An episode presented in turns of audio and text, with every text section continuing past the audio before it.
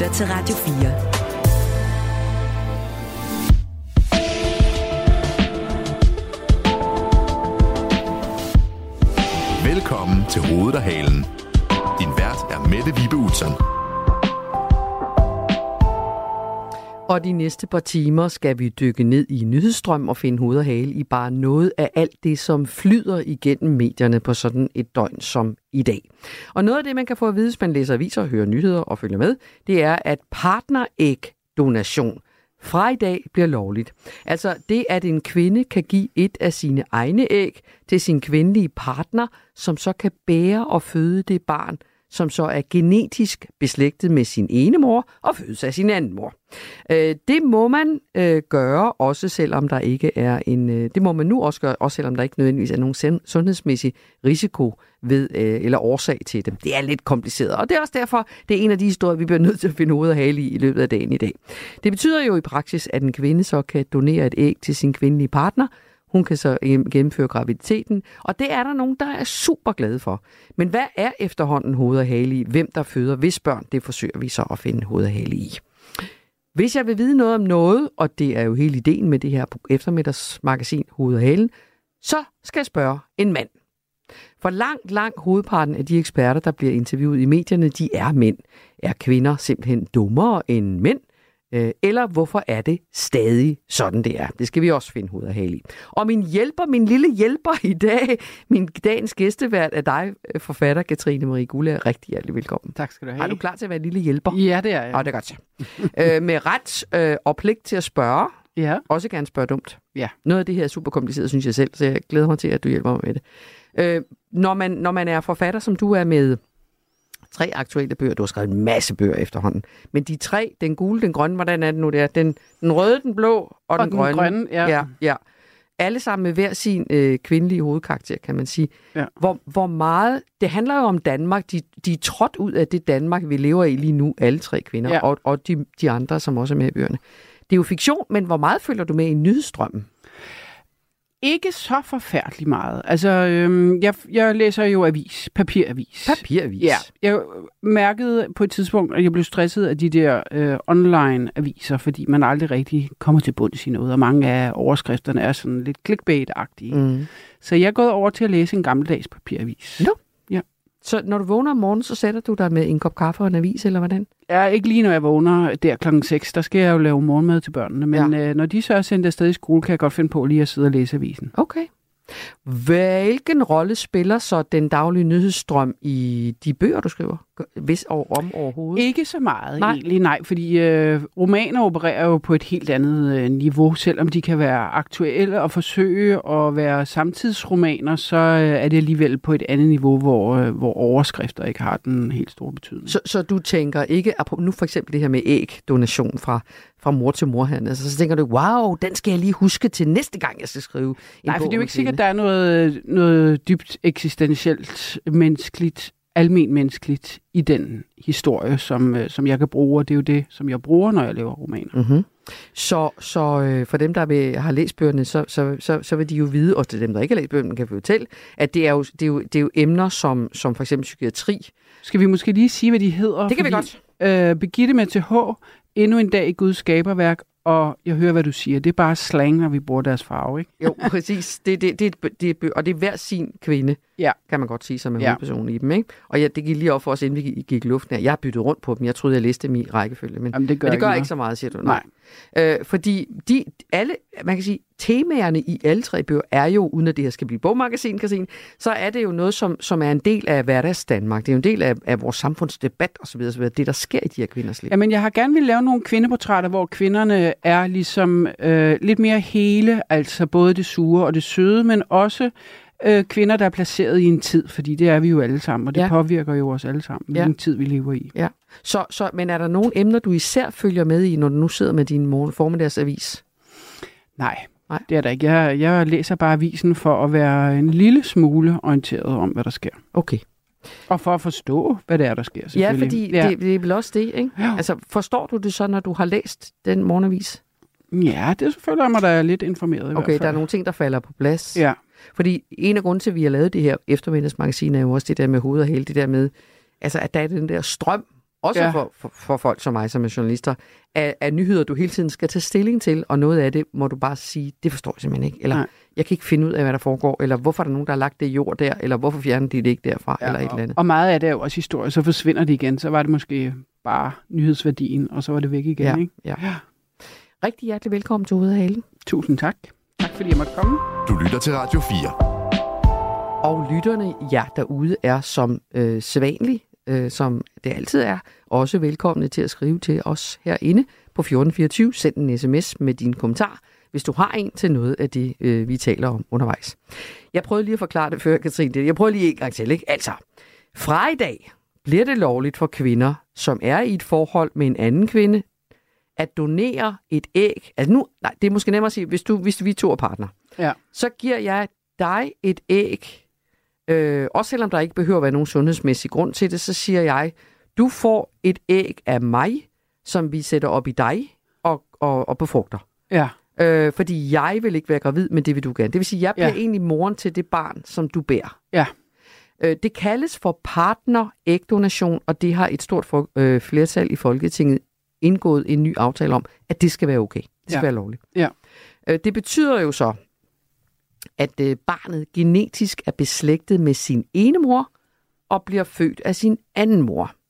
Indtil nu har det været sådan, at øh, en kvinde kun kunne få lov til at give sit æg til en anden kvinde, hvis der var en sundhedsfaglig begrundelse for det.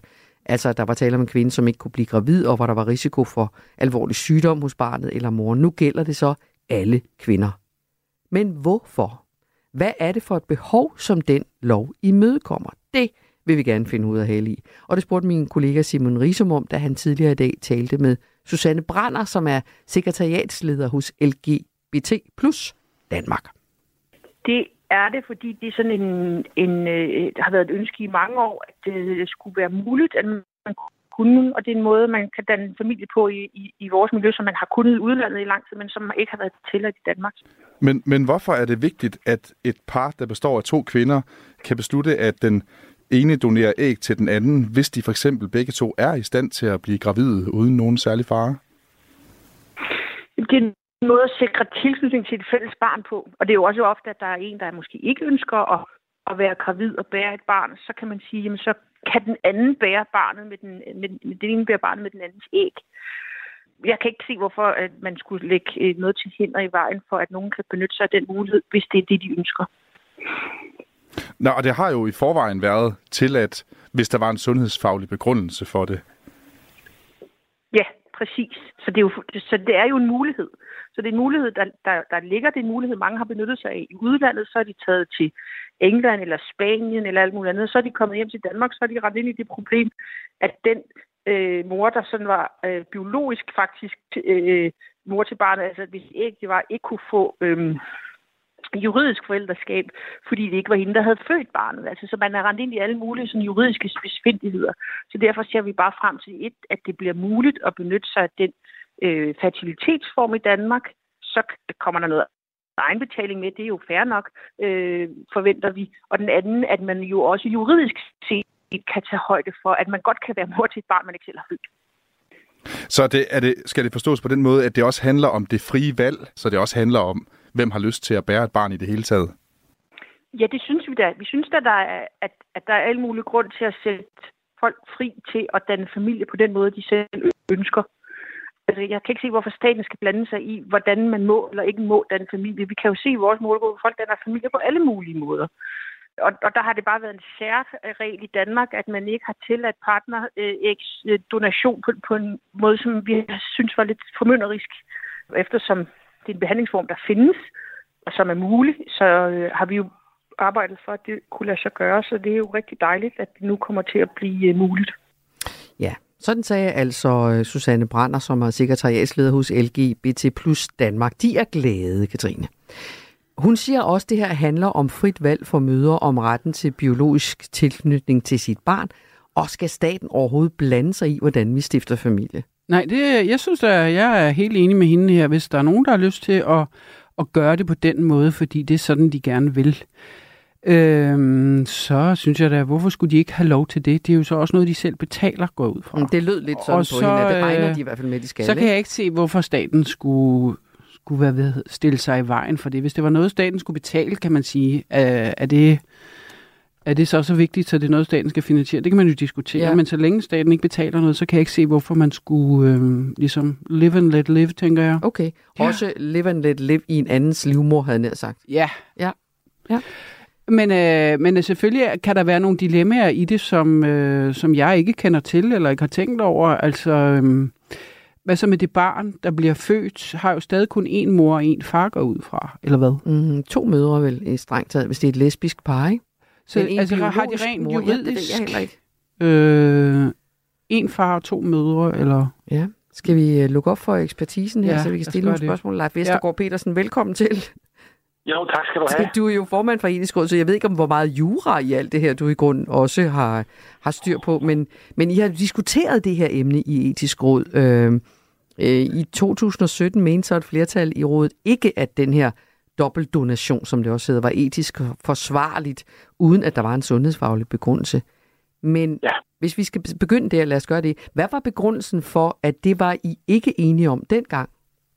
Ja, altså det, der var begrundelsen, det er, at når det er sådan, at man bruger det, der hedder dobbeltdonation, så er der en betydelig risiko for kvinden øh, i svangerskabet, øh, som øh, for at udvikle for eksempel svangerskabsforgiftning. Der er en betydelig øget risiko for at føde ved kejsersnit, for at, at, at øh, barnet får en lav fødselsvægt. Altså der er en, en, en, en betydelig øget risiko for komplikationer i graviditeten, når vi taler om dobbeltdonation øh, sammenlignet med hvad kan man sige, en graviditet, hvor undfangelsen er sket øh, ved sådan øh, det, man kalder spontan undfangelse. Okay, og der, og, der, og der, der sagde så flertallet i etisk råd på det tidspunkt, at, øh, at øh, at udsætte kvinder for så, så, så stor og relativt alvorlig risiko for, for nogle af de her øh, komplikationer, øh, det, det, vil, øh, det, det, kan vi, det kan man ikke forsvare øh, sammenlignet med, øh, altså hvis der ikke er nogen medicinsk begrundelse øh, for at lave en dobbeltdonation. Og den medicinske begrundelse er, som I har været inde på lidt tidligere, det er det med, at kvinden for eksempel ikke selv kan øh, producere æg, øh, og dermed ikke kan bære sit eget barn. Okay, så Forstår du det, Katrine? Altså det vil sige, jeg skal også lige samle op på det. Altså det vil sige, risikoen forbundet med at tage et æg fra en kvinde og lægge op i en anden kvinde, som i og for sig har sine egne æg, den, den var så stor, som man sagde, det er ikke det værd, medmindre der er en god, øh, øh, hvad, hvad hedder det, en, en god begru- sundhedsfaglig begrundelse for det. Er det sådan? Ja. ja. Risiko ja. for komplikationer, ja. ikke? Okay. Ja. Ja. Så, så ja. hvad har så ændret sig i grunden, Leif Vestergaard Petersen, siden I... Jamen, det, ja, det der så er sket, det er, at, at øh, sidste år, faktisk lige præcis for et år siden, der kom etisk råd, øh, der kom vi med en, en rapport, øh, der handlede om surrogatmoderskab, eller det, man populært kalder rugemoderskab.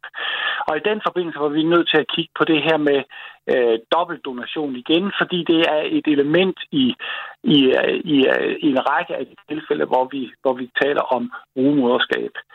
Og der, der, der diskuterede øh, medlemmerne, øh, der diskuterede vi det rigtig meget, det her emne her, og der var det sådan, at et flertal af rådet øh, sagde, i, at helt ærligt, at kan det være rimeligt, at øh, vi, øh, hvis vi har informeret kvinden om hyggeligt om, hvad det er for en risiko, hun udsætter sig for, og hun tager, øh, og hun tager øh, stilling på baggrund af at være godt informeret, skal vi så forhindre hende i at gøre det, hun gerne vil? Øh, og der sagde et flertal i, i etisk råd, nej, det synes vi ikke.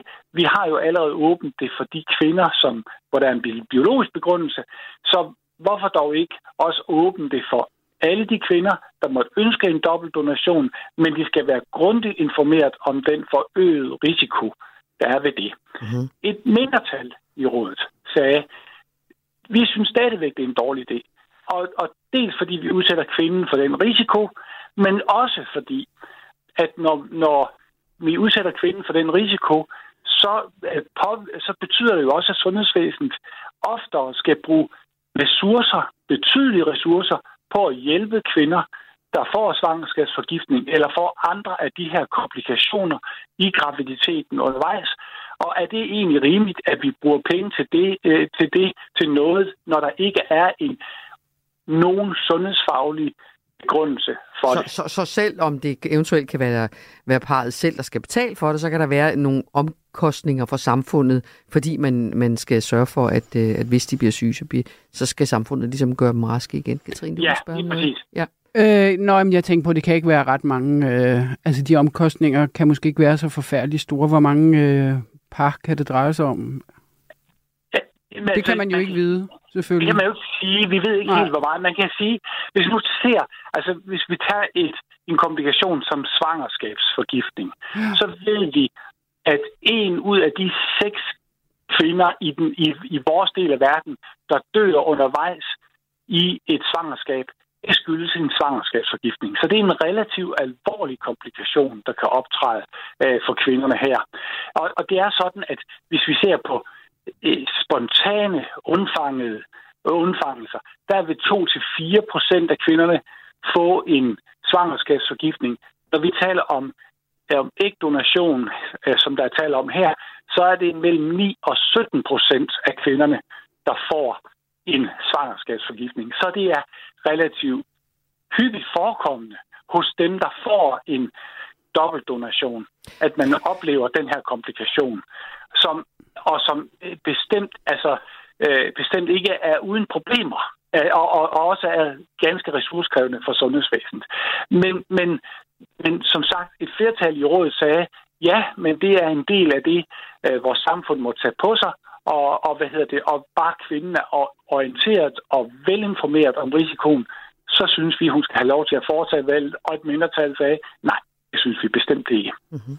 Så vi har altså øh, på den ene side øh, ønsket om at give flere mennesker muligheden for at gøre det, de gerne vil, og på den anden side et spørgsmål om komplikationer og omkostninger.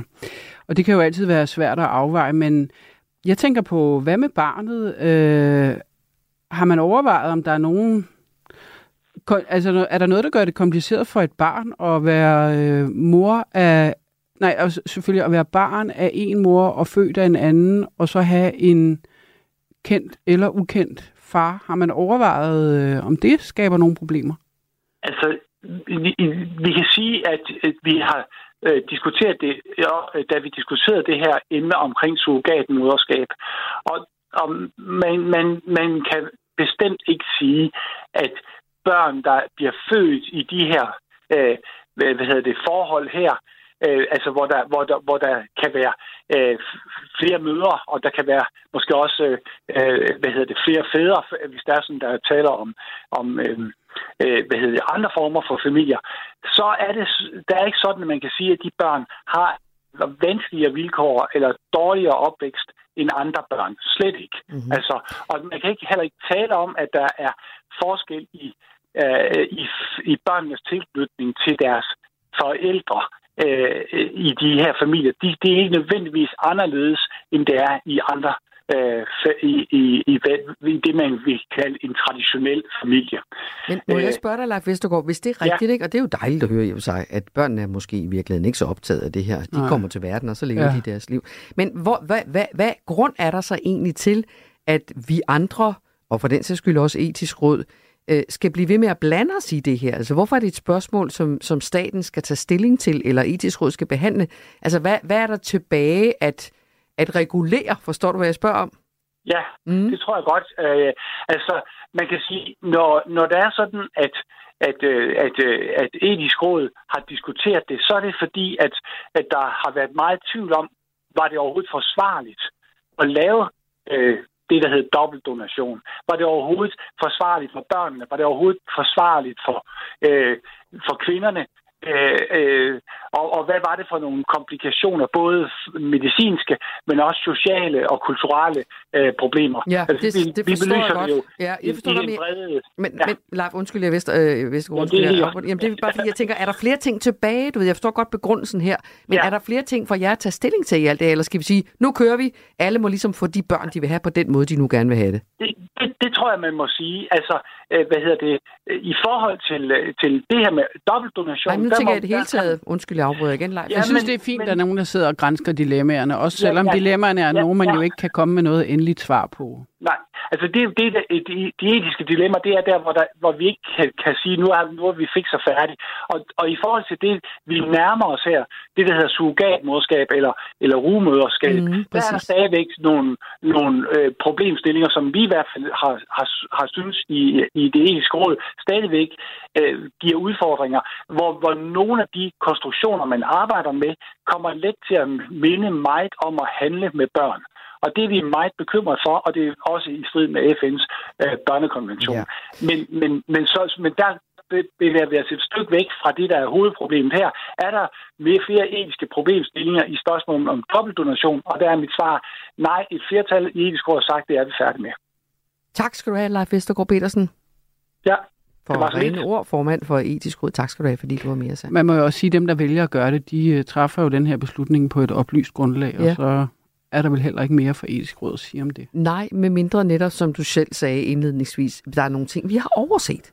Ja, men hvad, jeg synes ikke, øh, det virker som om, der er noget etisk råd, der har overset. Nej, du er tryg ved øh, deres beslutning. Jeg synes, det er rigtig godt, at vi har nogen til at sidde og grænske de her dilemmaer, ja. så man ja. øh, kan få det oplyst fra ja. alle mulige vinkler. Tak til etisk råd. Og nu også Folketinget for at have truffet den her beslutning, som rigtig mange åbenbart også er glade for. Ja. Du lytter til Radio 4. Katrine Marie Gullager, du er min øh, hedersgæst i dag. Du er min øh, gæstevært. Det er jeg rigtig glad for. Forfatter rigtig mange derude vil have læst dine bøger. Og hvem er så denne kvinde, som i sin øh, fiktion skriver bøger om alle os andre? Om vores følelser, vores liv og vores samfund osv. osv. Nu vil jeg stille os nogle helt korte spørgsmål, og så mm. kan mhm. vi se, om vi kan blive lidt klogere. Jeg kan ja. garanteret ikke spørge dig om noget, du ikke er blevet spurgt om før. Nej. Du har skrevet bøger i rigtig mange år og blevet interviewet masser af gange. Men nu prøver jeg alligevel, ikke? Jo. Bor du stadig i den by, du voksede op i? Nej. Jeg bor på Amager. Ja, hvor og jeg voksede op i Hillerød. Okay. Ja. Og hvordan var det? Og jeg voksede op i Hillerød. Jeg voksede ja. op i uh, sådan et bofællesskab, faktisk Danmarks mm. første. Så det var meget 70'er-agtigt okay. med kvindegrupper og mandegrupper og lille skole og åbne ægteskaber. Og det er, også, er, der, er det også med i dine, i dine bøger på en eller anden måde? Det er det jo givet. Altså det var lidt med i øh, Køgekrønningen, som jo var sådan Danmarks portræt fra ja. 1938 til 1988. Der var tiden lidt med. Ja. Godt. Hvem ringer du til, når du har brug for et godt råd? Så ringer jeg til min mand. Det siger, hjælp nok, mig, hjælp mig, hjælp mig. er det ligegyldigt hvad? Ja, han er, øh, han er jo, øh, altså jeg er meget tæt på min mand. Han er min øh, kriseterapeut og ja. min lagerforvalter og min øh, buddy.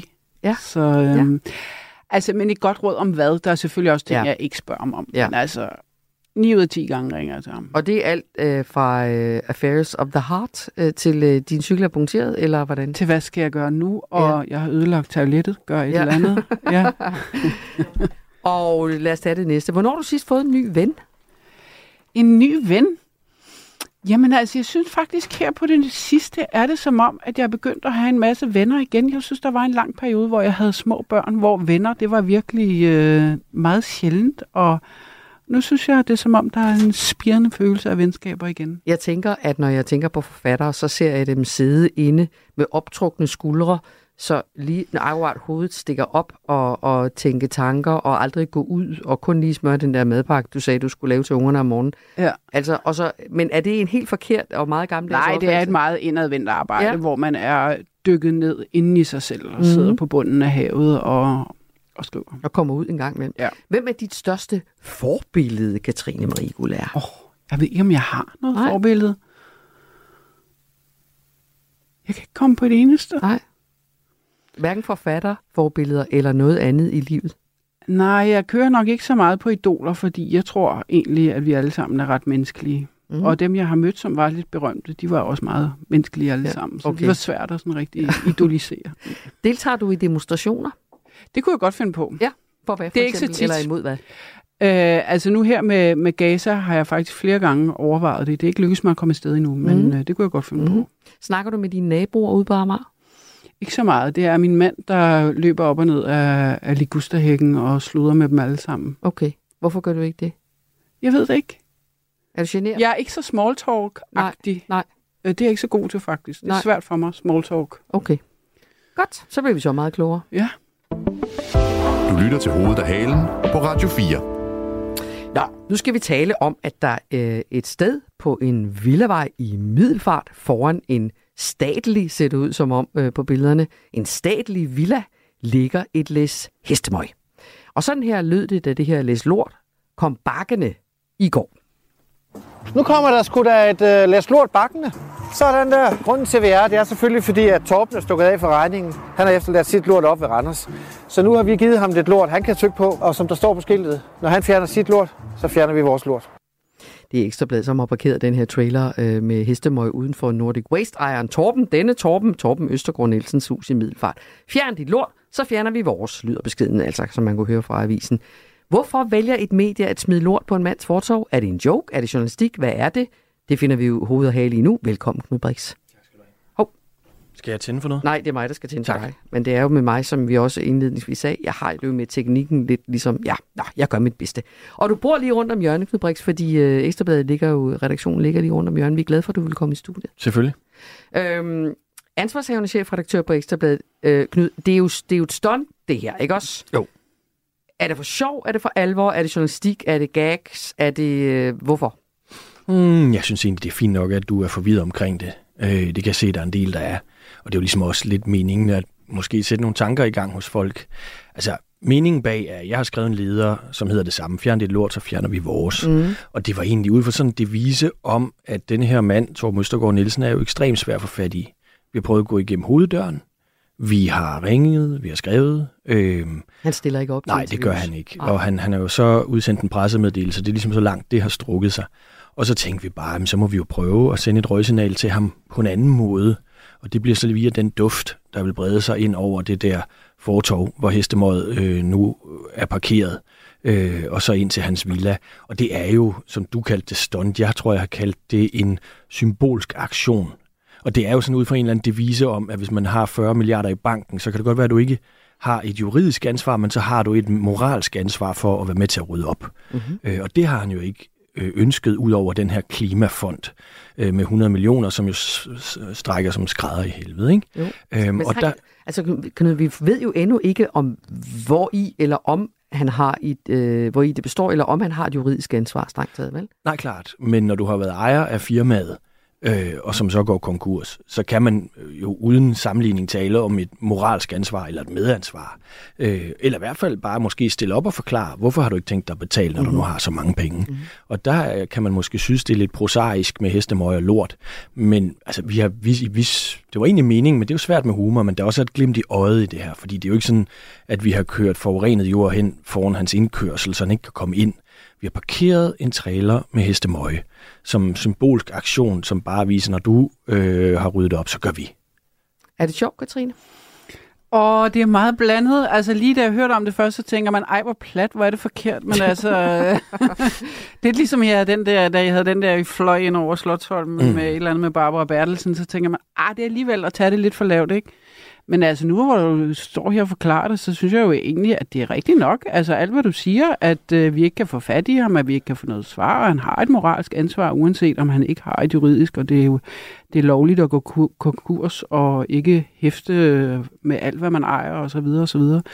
Så er det jo rent moralsk øh, selvfølgelig et kæmpe problem, at sådan en fyr stikker, fra, stikker af fra problemerne, kan man sige. Men, og i hvert fald slet ikke heller ligesom... Jeg ved ikke, om han har prøvet at henvende sig til offentligheden, og vi bare ikke hører noget om det, men vi er der mange, der godt ikke. kunne tænke os en eller anden slags svar Ja. fra ham. Ja. Men er der ikke også sådan en lille smule til den selvtægtsagtige side, Knud Brix, det der med at smide lort foran folks... Øh, altså, der, der er også et eller andet ved det, som er en lille smule aggressivt og en lille smule... Øh, øh, hvad, hvad, Altså. hvad kan det... Kan du huske den der dukke, som nogle af de der Men in Black-demonstranter gik Jo, men med det i synes jeg også er en væsentlig- Og, Ja, jeg Altså, kan tydeligt ja, huske det. Vi, vi ja. dækkede det jo. Ja. Så også der er en væsentlig forskel, for der skriver de jo, at Mette Frederiksen skal hænges. Altså, vi har parkeret... Jeg ved ikke, hvornår du sidst har været i en, i en, en hestestal, men det dufter jo nu er dejligt. jeg jo gammel heste. Det er det. Så Det, det dufter jo godt. Det er jo, ikke, det er jo ikke gylde, vi har kørt derud. Nej. Og hvis han havde lidt humor, var han måske kommet ud af hovedet en gang, så havde han hjulpet med at smide det der hestemøje i sit rosenbed.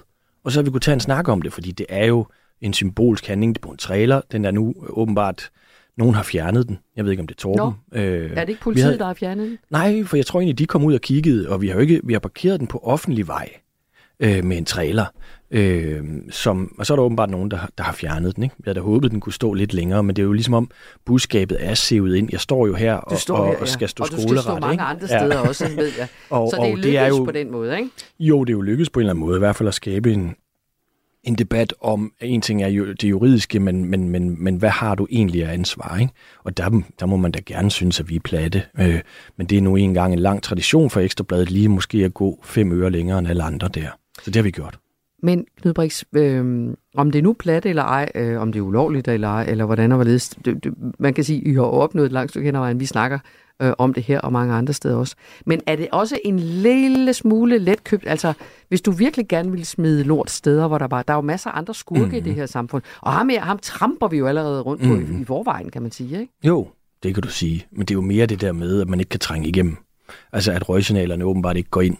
Øh, der er masser af skurke i det her. Jeg synes jo også, at altså, hele sporet omkring Randers Kommune, øh, hvad har de her ansvar? De var jo ligesom ude nærmest at frikende sig selv i går med en advokat. Præcis. Det er interessant, og det er jo også interessant, at en pæn stor del, jeg tror næsten 200.000 ton, af det, der ligger deroppe, er fra minkskandalen. Øh, så der er jo masser af facetter i det her. Men når vi kigger ud over landskabet og siger, hvem kunne rydde op her? Hvem har råd til det? Det har han. Det vil måske, jeg, jeg har jo ikke ekspert, men jeg har hørt estimater på et par, 2 milliarder. Øh, og der tænker jeg bare, at man vil have et eller andet sted, hvor man vil også, hvis man med den forfængelighed, øh, de det virker til, at han har, så tænke på sit eftermæle. Øh, og der vil vi bare stilfærdigt gøre opmærksom på, at vi synes, han har et ansvar, og derfor har vi kørt den der trailer op. Og det må man gerne slå sig på. Der er masser, der skriver sure beskeder til mig, og der morer det mig bare en lille smule, at folk kan hisse sig helt vildt op over en trailer med noget så velduftende som hestemøg, øh, versus at op i Randers, der bor faktisk nogle almindelige mennesker, som har en lurende katastrofe, og et bjerg af mere eller mindre forurenet jord, der er på vej ned mod deres hus. Det er jo skandalen. Det er jo det, man skal hisse sig op over. Og der synes jeg bare, det illustrerer pointen fint, at folk på en eller anden måde så ser Torben som et offer nu, som har fået kørt en trailer med hestemøg ud. Og der, der, det kan jeg kun trække lidt på smilbåndet over. Ej, det kan jeg egentlig øh, altså det kan jeg på en måde godt forstå, selvom jeg måske Ja, men jeg ved ikke, hvordan man ellers skulle have gjort det, om der var andre måder at gøre det på, men der er jo da helt klart et kæmpe problem i, at sådan en fyr kan stikke af fra ansvaret. Og der er jo mange andre områder selvfølgelig, hvor man tænker, hvordan kan folk bare slippe afsted med at ødelægge mm. havene og forurene dem i overvis? Hvordan Tror... kan folk slippe afsted med at åbne minkfarme i dag? Altså, der er så mange moralske problemer i dag, så man på en eller anden måde, selvom man måske lige tænker, hvorfor hestemøg, så kunne man godt ønske, at øh, Ekstrabladet blev ved. Ja, det har vi da også tænkt os. har I en plan for, så i, i fællesskab, I to måske, hvem skal jeg, hestemøg ellers? Jeg kunne godt have tænkt mig at spørge Gulager, om ikke en af hendes figurer kunne harcelere over det. Jo, eller kunne jeg kunne have på det? Jeg er jo Gulager-fan. Er du Gulager-fan? Ja, det er også tusind tak. Ja, ja, ja. ja. Men Katrine, okay. er det ikke sådan noget, som Dorte med TH kunne finde på, eller er ikke en af dine Birgitte med TH. Birgitte med TH. Jo, og flip fuldstændig skråt ud over. Ja. Jo, det kunne hun da bestemt. Ja. Det kunne hun da bestemt. fik jeg lige opfundet en ny med TH. Så ja. det, det er hende, skal der gribe kører den ud i luften. med det der. Ja, præcis. Ja, nej, så på en måde, så vil jeg da ønske, at der er virkelig mange, øh, meget ansvarsforflygtelse i det her land, som går ud over alt, altså fra dyr til natur til ja, børn Mm. Så... Men Knud, er det, altså alvorligt talt, er det noget som, er det en ny aktivistisk linje? Fordi jeg kan jo, mm. jeg spotte pludselig det gamle ekstrablad i noget af alt det her, ikke? Ej, jeg tror, det er en tilbagevend til noget af det, som, som avisen, altså, som avisen har gjort tidligere, ikke? Øh, nu nævnte Katrine øh, den hilsen, vi havde til, til Barbara Bertelsen, mm. også med på bag på en flyver, Øh, jeg tror bare, i dagens mediebillede er det sådan nok at vende tilbage til rødderne, som også har været en aktivistisk linje for Ekstrabladet, og så må folk gerne blive sure på os. Øh, men altså, man skal jo selvfølgelig dosere det. Det kan jo ikke nytte noget, hvis så næste uge kommer med et eller andet.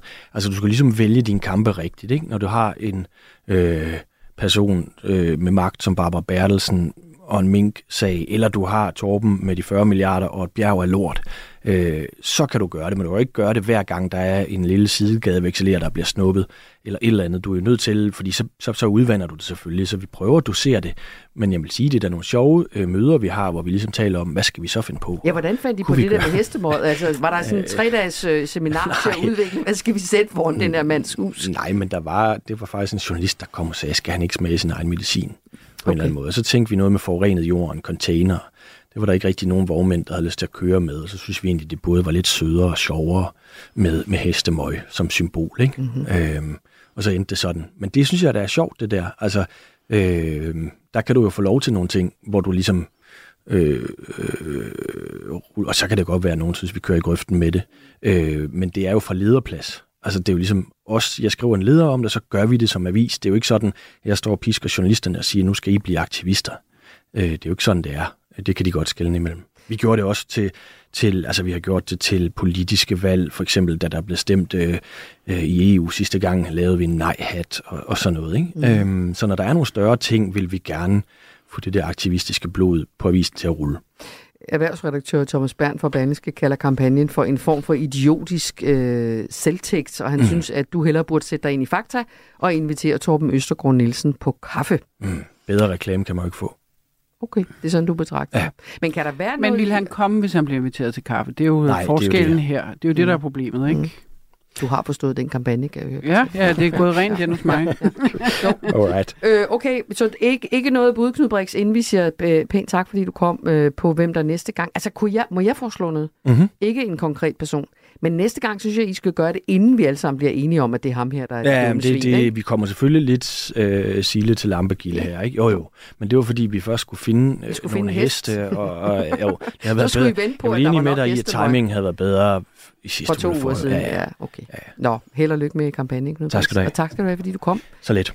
Ansvarshavende chefredaktør på Ekstrabladet. Du lytter til Hovedet af Halen på Radio 4. Og så fik vi en fan i studiet, det er altså heller ikke så tosset, Katrine Marie Gullær. Som det kan er, vi godt lide. Det kan vi godt lide, som er dagens gæstevært. Vi skal have flere historier under lup og finde hoved og hale om et lille bit øjeblik. Jeg har haft øh, i feber i fem dage, mm. og det bliver ikke bedre. Lad mig lige prøve at se dig på video. Vagtlæger visiterer og behandler hver dag tusindvis af patienter på en videoforbindelse. Prøv at kigge lige ind i kassen der. For ja. Men er det sikkert for patienterne? Men det ser sgu på ingen måde alarmerende ud. Og kan det få fatale konsekvenser? Man kan ikke vurdere en farvetoning af en hudoverflade for eksempel igennem en videokonsultation. Videokonsultationen kan være en hemsko for, at man lytter ordentligt til, hvad patienterne siger. Lyt til Intet at se i Radio 4's app, eller der, hvor du lytter til podcast. Vi bliver nødt til at vide, hvad var det, han døde af? Radio 4. Man kan jo ikke dø af en migræne. Ikke så forudsigeligt. Der er lyttere, der sidder og følger med derude, Katrine. Det er jo rigtig dejligt. Der er også nogle af dem, der skriver. Øh, en af Kasper skriver her, jeg synes bare, det er helt i orden. Det er jo heller ikke første gang, Torben stikker af for regningen. Der var vist også en bunkerskandale. En anden skriver her, Ulrik skriver, hvis Ekstrabladet skulle have gjort det fuldstændig genialt, så skulle de have oprettet et skuffeselskab, stille traileren med hestelort, og når han så ringer til politiet, begærer selskabet konkurs, så er det ikke længere Ekstrabladets ansvar at flytte det lort. der, der er kreative øh, hvad hedder det, hoveder derude, som øh, lytter ved, og tak for jeres øh, kommentar. Øh, hvis man gerne vil vide noget om nogen øh, i de her dage, Katrine Marie, øh, Marie Gulager, så, så googler man. Ja. Hvis man er lidt doven, så tager man bare Wikipedia. Det kan jeg godt advare imod, fordi der er ofte fejl. Ja. Øh, hvis man googler lidt mere, så når man frem til nogle overskrifter, som nogle gange siger noget om mennesker, og andre gange er trukket ud af den en blå sammenhæng. Ja, ja, præcis. Lad os prøve at tage et par overskrifter, øh, som handler om forfatter Katrine Marie øh, Gullager. Øh, vi skal ikke være venner med vores børn, heller ikke når de bliver voksne, siger forfatteren. Mm. Kan du huske, hvad det handler om? Ja, det handlede om, at... Øh, nej, men det er jo også, fordi jeg er sådan et 70'er barn, hvor man jo netop skulle være gode venner med sine forældre ja. og, og, og sådan noget. Og det synes jeg jo selv som mor er lidt forfejlet. Jeg vil jo altid være min børns mor, og jeg vil aldrig være deres øh, venner. Vi vil jo aldrig blive lige på den måde. Så vores relation vil altid være, være præg af, at jeg er deres mor. Og så, så ja, jeg synes... Men hvad er den øh, iboende far ved det, hvis der er det? Altså, hvor, hvorfor ikke i grunden? Uh, altså, der er jo en, en kæmpe far, når børnene er, er mindre, ligesom fordi de er afhængige af, at man er deres forældre, øh, og så ligesom at skjule det forhold ved at sige, nu skal vi bare være venner, og, og ligesom gøre det ligeværdigt. Jeg skal være lige så bekymret for dig, som du er for mig. Det synes jeg bare er meget forkert, især når børnene er små, fordi der er der altså en envejs ting, øh, man har kørende. Det er rigtigt, når man så bliver ældre, kan man jo ønske sig, at ens børn også har omsorg for en, men, øh, men jeg synes faktisk helt grundlæggende så det er ikke, det, at det er et ligeværdigt forhold. Så det er det, du altså, tænker altså, det på? Kan altså, være, øh, du skal det, ikke fortælle om dig selv til dem, hvordan du har det? Nej, ikke på samme måde. Det er, øh, selvfølgelig kan jeg det, og relationen kan også blive mere ligeværdig, men jeg vil aldrig betragte det som, som et ligeværdigt venskab, for eksempel. Er, er, er, er der situationer, hvor du har tænkt, for det har jeg, hvor jeg tænkt, okay, det skulle jeg ikke have fortalt hende, eller det skulle jeg ikke have sagt til ham? Og så kommer man til det, fordi man alligevel, de er pludselig blevet ældre, og man tænker, måske hvis du ved, at jeg er også, som jeg siger til mine børn, som nu er voksne, vi er alle sammen bare mennesker, ikke? Altså, det er en del af jo, at være menneske. selvfølgelig. Men altså, nu er det også fordi, øh, at jeg netop voksede op i 70'erne, hvor forældre havde utrolig travlt med at fortælle en om øh, deres liv, og deres følelser, og deres forelskelser, og deres sexliv, og man tænkte bare, altså, 10 nu stille, det er jeg overhovedet ikke interesseret i. Og jeg tror helt grundlæggende aldrig, at børn kommer til at være særlig interesserede i de dele af deres forældres liv. Og jeg tror, det man har lyst til at øse ud over dem af, af livserfaringer, tror jeg heller ikke helt grundlæggende, de er interesseret i. Nej. Altså selvfølgelig kan de have omsorg for en, og man kan have en gensidig kærlighed og sådan noget, men jeg tror aldrig, man øh, skal være på fornavn på den måde. Det er bare min holdning. Er der også nogle ting, som de ikke skal fortælle dig i den relation? Som ja. Mm? Øh, ja, det kan også blive for tæt. Altså jeg tror... Øh, jeg tror faktisk, det er vigtigt at opretholde det der skæld mellem generationerne, øhm, og den respekt mellem, at øh, det er din tid og dit liv, og det andet, det var min tid og mit liv. Altså, jeg synes, det er vigtigt, at øh, for at det ikke skal blive sådan en grænseoverskridende, meget forvirrende suppe, at opretholde grænsen mellem generationerne. Mm-hmm. Ja. Omvendt kan jeg ikke være med at tænke på, at, øh, at jeg er tættere på mine børn, end jeg har været på mine egne forældre, og at de i hvert fald ikke var særlig tæt på deres forældre. Mm-hmm. Så vi bevæger os vel generationerne mod hinanden, eller hvordan? Også på jo, men måde? altså, man må også godt være tæt på hinanden, selvfølgelig. Det kan man jo ikke undgå at være, og, og der er der heller ikke noget, jeg vil sige til min datter, det skal du aldrig tale med mig om. Øhm, men jeg mener bare, at, øh, at de roller, man har som, øh, som forældre, er nogen, der ikke sådan lige Øh, ja, de bliver ikke opløst, når nu har jeg været din mor. Skal vi ikke bare være venner i stedet for, som min mor kunne finde på at sige. Okay. Det tror jeg bare ikke øh, findes. Hvad sagde du til din mor, da hun foreslog det? Jamen, jeg synes at det var forkert. Altså, jeg har da ikke lyst til at være hendes veninde. Mm. Altså, hun var jo rigtig voksen, og jeg var sådan halvvoksen, ikke? Og man har ikke som barn lyst til at være involveret i øh, alle mulige intime dele af ens mors liv. Mm. Altså, det tror jeg bare ikke, man har på noget tidspunkt. Nu vi bliver lidt i det med familien, ikke? fordi mm. her er en anden overskrift. Øh, Katrine Marie Gullager. Jeg følte mig ensom i min familie. Kan du huske den? Ja, fordi min far han døde jo i en uh, togulykke i uh, Sorø for mange år siden, og, og efter det opstod der sådan en slags arvestrid uh, i min familie, og i hvert fald konflikter, som uh, var svære siden at, at overvinde, og derfor har jeg ikke rigtig noget tæt forhold til, til min familie i dag. Og, og ja, jeg følte mig ensom. Jeg følte ikke, at der var en eneste person i hele familiesystemet, der ligesom kunne se, hvor jeg var henne. Hvor gammel det var, var du, jo, dengang det skete? Jamen, der var jeg 21, men øh, jeg havde stadig brug for, at der var nogen, der ligesom havde øje for mig i familiens system, og det var der simpelthen ikke, mm. og det er der heller ikke den dag i dag. Nu spørger jeg igen, som man jo spørger forfattere, ja. Katrine, du må tilgive ja. mig. Fordi kan man, er det også noget af det, du bruger i dine romaner?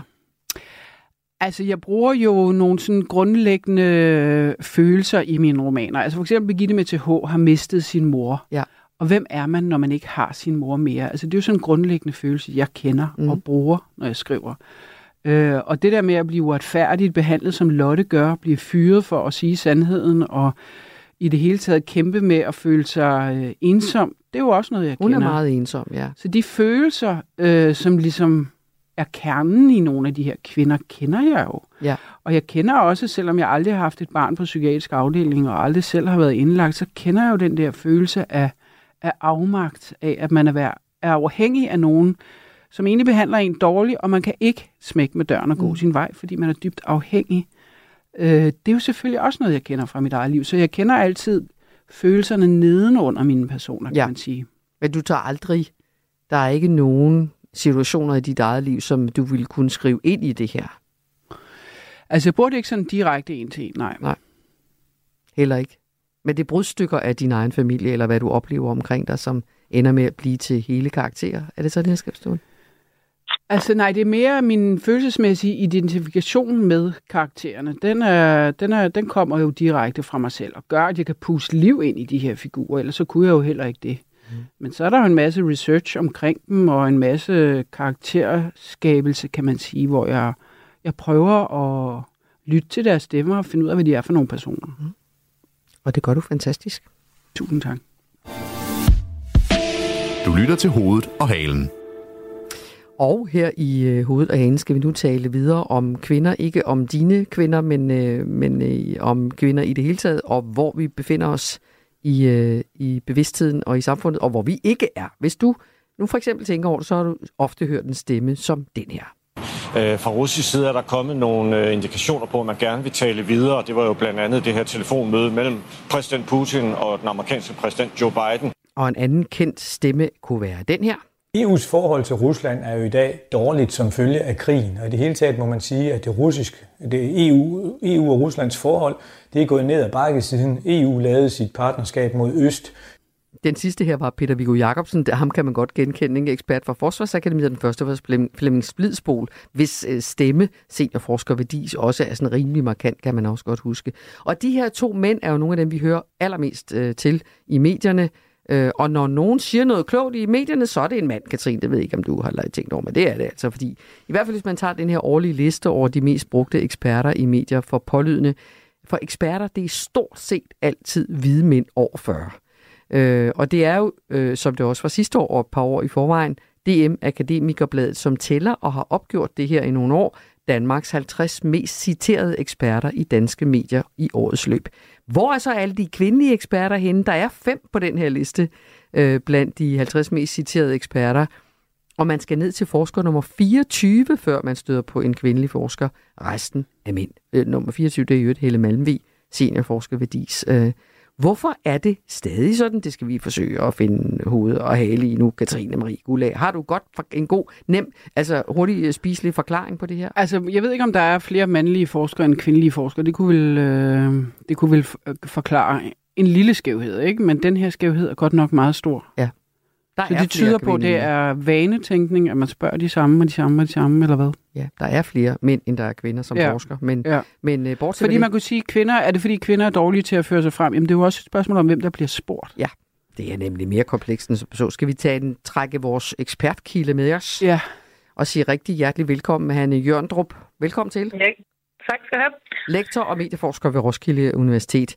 Øh, ja. En opgørelse fra 2018 viste, som, som øh, hvad hedder det, øh, Katrine også er inde på, at 23 procent af landets professorer var kvinder dengang. Ikke? Ja. Så der findes jo også kloge kvinder, eller i hvert fald nogen, som vil kan udtale sig lige så vel som mænd. Så hvorfor er den her opgørelse igen sådan her, når man kigger på fordelingen af køn? Altså, jeg tror sådan set, at øh, hun selv var inde på nogle af svarene, det er meget vanetænkning. Øh, og man kan også se, når man ser de historier, der ligger i, øh, i top her, det er jo nogle historier, som har fyldt enormt meget på dagsordenen. Der har for eksempel været kraftskandalesagen for Aarhus, der har været Ukraine, der har været miljøsager osv.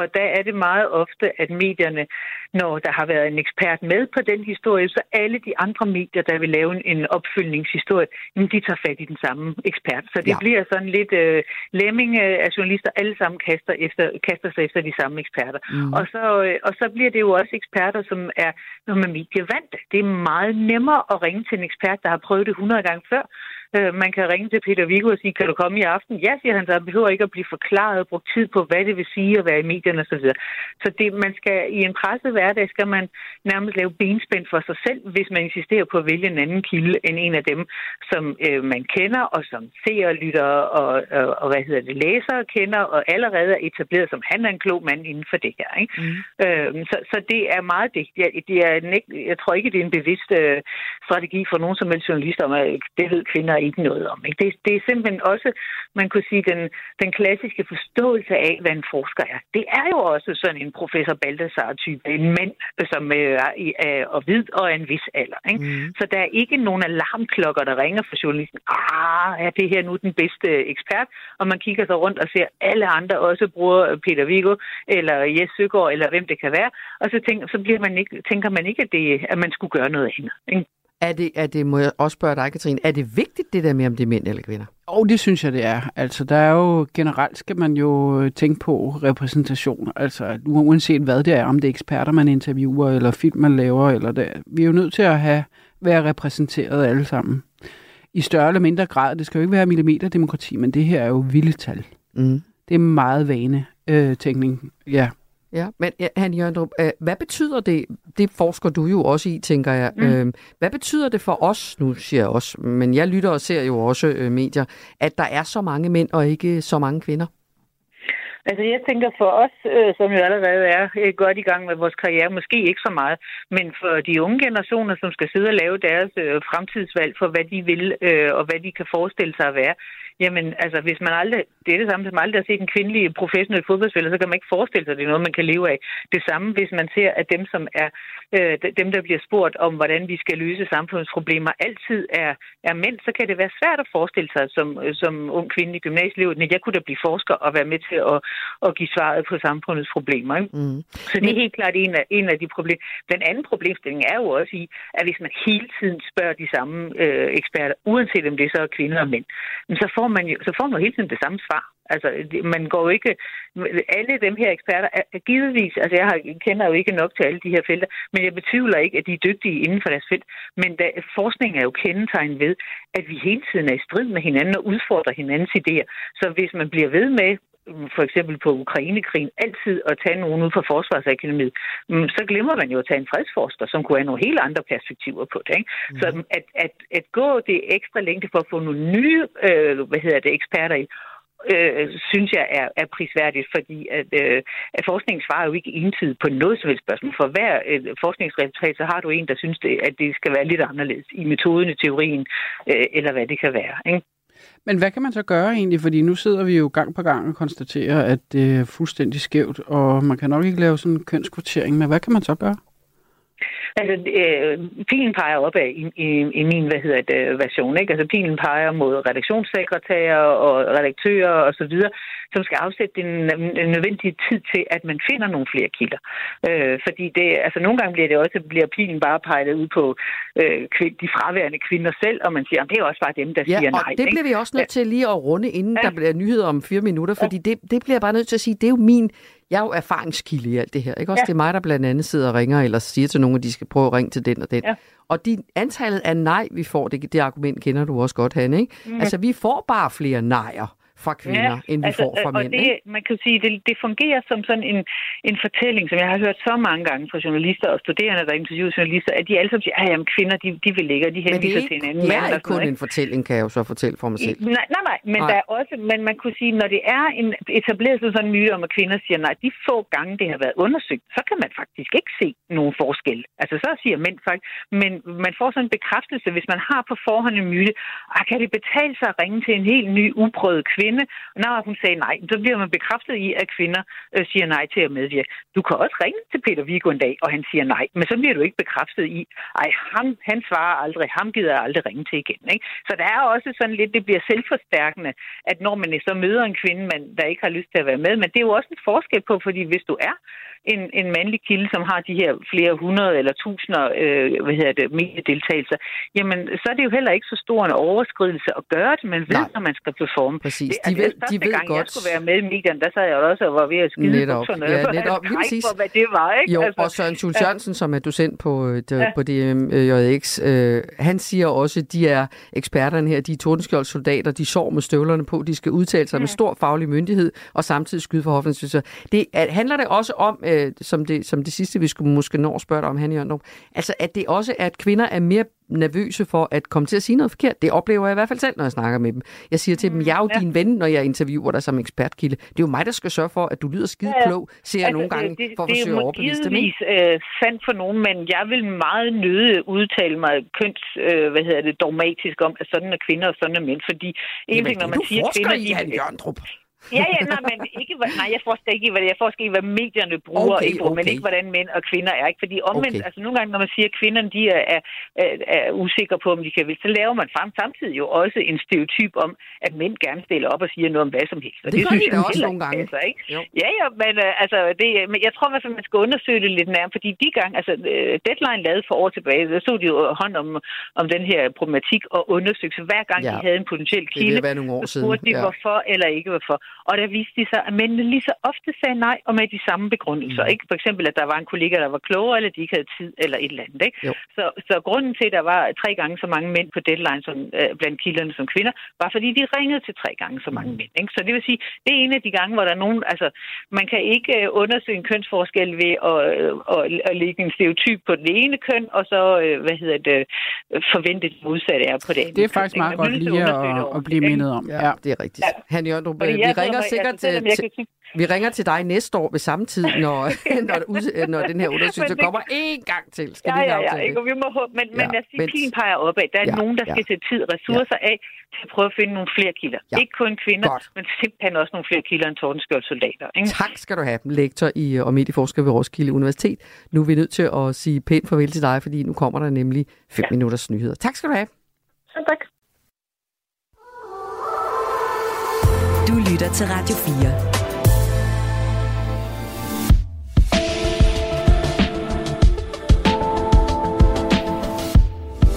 Velkommen til Hovedet og Halen. Din vært er Mette Vibe Utzon. Klar med anden time af dagens udgave Hoved og Halen i rigtig, rigtig godt selskab forfatter Katrine Marie Gullager. Gæstevært i dag med ret og pligt til at stille spørgsmål, når vi sammen forsøger at finde hoved og hale i bare et par af dagens nyhedshistorier.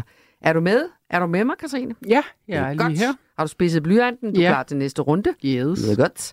Vi skal blandt andet forsøge at finde hoved og hale i Novo Nordisk, som har tjent så mange penge, at det faktisk er en lille bitte smule svært helt at fatte, synes jeg. 83 milliarder kroner lyder over, øh, overskud på i øh, årsregnskabet, som kom i dag. Hvilken magt, hvilken indflydelse følger med, når så stor en spiller tjener så mange penge i dansk erhvervsliv? Det skal vi prøve at finde ud af, Ali. Mm. Forbrugerrådet har øjnene stift rettet mod landets efterhånden mange influencer, og jeg må være ærlig at sige, det er igen en af de der ting, jeg har lidt svært ved at fatte. Altså, antallet af gange, jeg spørger, hvordan kan de tjene penge på bare at være på TikTok, er, øh, kan jeg ikke tælle. Altså, det er det der begreb. Altså, folk, som bruger sin position og sin kendthed på et socialt medie til at lave altså enten indirekte reklame for en sag, eller et budskab, eller et produkt, som det hedder, når man, når man googler det på lex.dk. Mm. Øh, så hvor går grænsen for, hvornår man skal huske at sige, at man har fået penge for at sige det, Ja. man siger, ikke? Det er ikke kun på TikTok, det er jo også øh, Instagram i hvert fald. Det er det nemlig også, ja. Ja. Og det kan jo være alt fra politiske budskaber til øh, køkkenredskaber, man øh, har fået foræret, og nogle penge for at nævne og bruge og sådan nogle ting. Mm. Det skal Mhm. vi også forsøge at finde Ja. hovedhale i de næste par timer. Det gør vi som sagt i selskab med dig, Katrine Marie Gulla. Jeg har dine tre sidste bøger liggende her mm. øh, ved min side med stærke kvinder. Mhm. Øh, også ensomme kvinder, også Mhm. øh, kvinder, der bliver meget vrede. Øh, Mhm. Det skal vi også snakke om, fordi mm. den historie, du har med under armen.